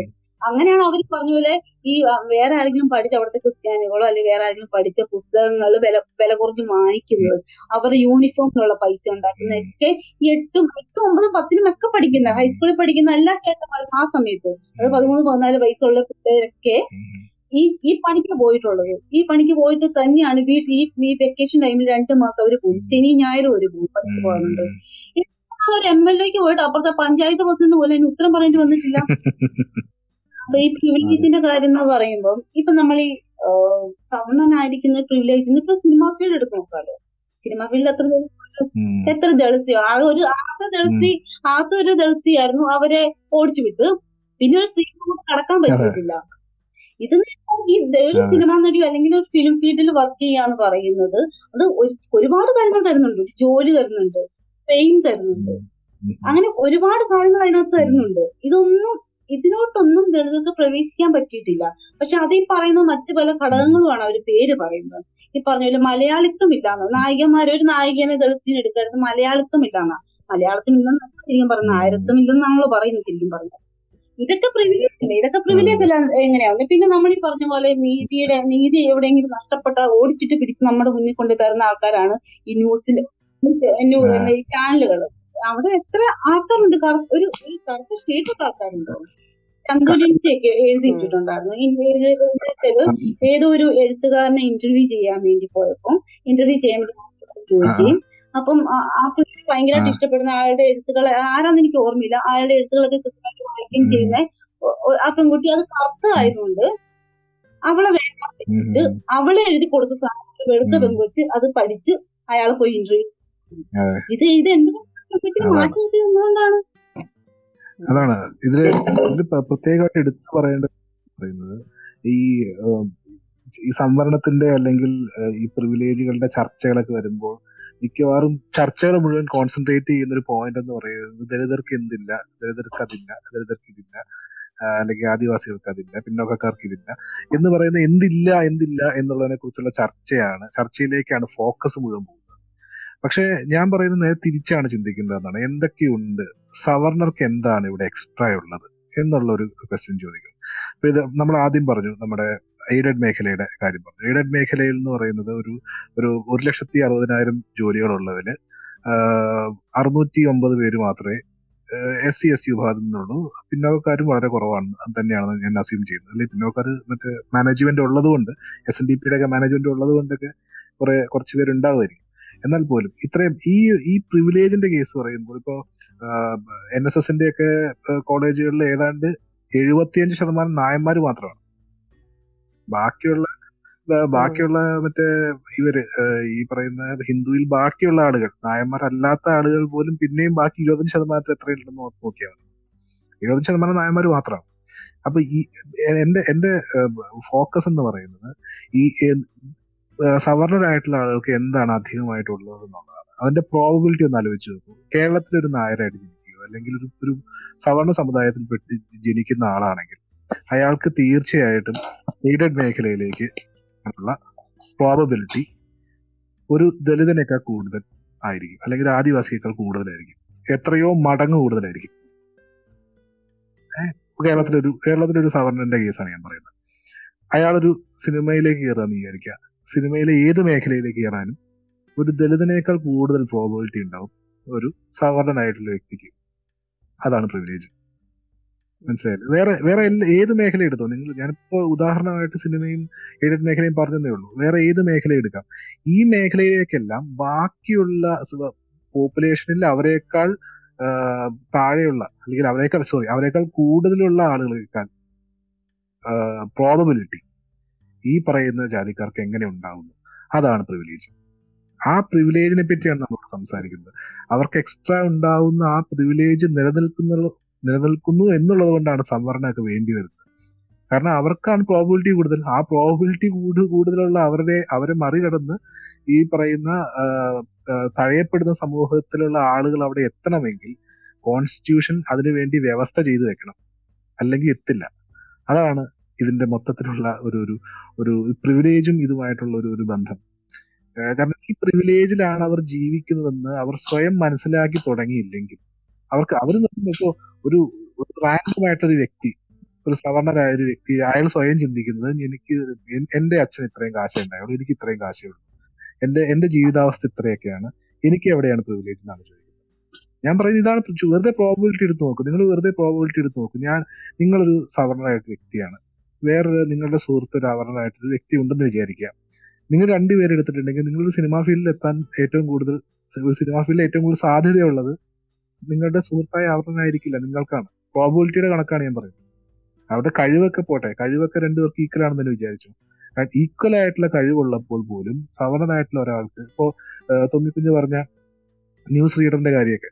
അതായത് നിങ്ങളൊരു ഒരു ഒരു കറുത്ത നിറമുള്ള അല്ലെങ്കിൽ ഒരു ഒരു വ്യക്തിയാണെങ്കിൽ നിങ്ങൾ ന്യൂസ് റീഡർ ആവാൻ വേണ്ടി നിങ്ങൾക്ക് ലോകത്തെ ഏറ്റവും മികച്ച കഴിവുകൾ ഉണ്ടായാൽ പോലും ഒരു മലയാളം ന്യൂസ് ചാനലിൽ പോയിട്ട് നിങ്ങൾക്ക് ന്യൂസ് റീഡർ ആവാൻ കഴിയില്ല. അതിന്റെ അതിന്റെ കാരണം എന്താണ്? അത് അയാളുടെ പ്രിവിലേജ് ആണ്. മനസ്സിലായില്ലേ?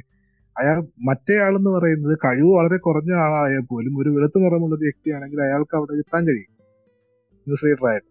ഈ ഒരു ഈ ഒരു ബോധം നിലനിൽക്കുന്ന ഒരു സമൂഹത്തിലാണ് എല്ലാവരും തുല്യരാണെന്ന് പറയുന്ന വളരെ എന്താ പറയാ ഇല്ലോജിക്കൽ ആയിട്ടുള്ള ഒരു ഒരു വാദം നമ്മൾ മുന്നോട്ട് വയ്ക്കുന്നത് എല്ലാവരും തുല്യരാണെങ്കിൽ ഇവിടെ ഈ പറയുന്ന ഇപ്പൊ കുറച്ചു മുമ്പ് പറഞ്ഞ ചന്തു ലിൻസിയെ പോലുള്ള ആളുകൾക്ക് ഇന്റർവ്യൂ ചെയ്യാനുള്ള സാധ്യത ഇവിടെ കിട്ടിയാനെ? കാരണം അവർ അവർക്കാണ് ഒരു കഴിവ് കൂടുതൽ. എന്തായാലും എഴുതി വായിക്കുന്ന ഒരാളുടെ കഴിവാണല്ലോ അത് എഴുതി ഉണ്ടാക്കിയ ആൾക്കുണ്ടാവാം അപ്പൊ ആ ക്വസ്റ്റനെയർ എഴുതി ഉണ്ടാക്കിയ ആളെ കൊണ്ട് അത് വായിക്കാതിരിക്കുക എന്ന് പറയുന്നത് മറ്റേ ആൾക്കൊരു അധിക പ്രിവിലേജ് ഉള്ളതുകൊണ്ടാണ്. ഇവർക്ക് പ്രിവിലേജ് കുറഞ്ഞുകൊണ്ടല്ല മറ്റേ ആൾക്ക് അധിക പ്രിവിലേജ് ഉള്ളത് കൊണ്ടാണ് മനസ്സിലായില്ലേ? പ്രിവിലേജിന്റെ കളികൾ കൂടി മനസ്സിലാക്കാതെ സ്വയം അത് ഞാൻ പറയുന്നത് എനിക്ക് എനിക്ക് ഇത് ഇത് സംസാരിക്കാനുള്ളത് സവർണരായിട്ടുള്ള ആളുകളോടാണ്. അവർ അവർക്ക് എന്ത് പ്രിവിലേജ് ആണ് കിട്ടുന്നത് എന്ന് സ്വയം തിരിച്ചറിഞ്ഞാൽ മാത്രമേ അവർക്ക് സംവരണം പോലെയുള്ള വിഷയങ്ങളുടെ അല്ലെങ്കിൽ ജാതി സംബന്ധമായ വിഷയങ്ങളുടെ യഥാർത്ഥ കാരണങ്ങൾ തിരിച്ചറിയാൻ കഴിയുള്ളൂ. അതല്ലാതെ നിൽക്കുന്ന എല്ലാ ചിന്താമണ്ഡലങ്ങളും നിങ്ങൾക്ക് സംവരണ നിങ്ങളെ ഒരു സംവരണ വിരുദ്ധനാക്കി മാറ്റുകയുള്ളൂ അല്ലെങ്കിൽ വിരുദ്ധയാക്കി മാറ്റുകയുള്ളൂ. ഈ- റിയാലിറ്റിയെ നമ്മൾ മനസ്സിലാക്കാതെ ഒരിക്കലും നമുക്ക് സംവരണത്തിന്റെ യുക്തി മനസ്സിലാവാൻ പോകുന്നില്ല. തീർച്ചയായും. മറ്റൊരു കാര്യം കൂടി പറഞ്ഞ് ഈ പോഡ്കാസ്റ്റ് നമുക്ക് അവസാനിപ്പിക്കാം. കോവിഡ് സിറ്റുവേഷനിൽ വിദ്യാഭ്യാസം ഡിജിറ്റലാക്കി സർക്കാർ മാറ്റിയിരുന്നല്ലോ. എന്നാൽ എല്ലാവർക്കും ടി വിയോ മൊബൈൽ ഫോണോ ഉണ്ടെന്ന് ഉറപ്പാക്കാൻ സർക്കാർ സംവിധാനങ്ങൾക്ക് കഴിഞ്ഞിരുന്നില്ല.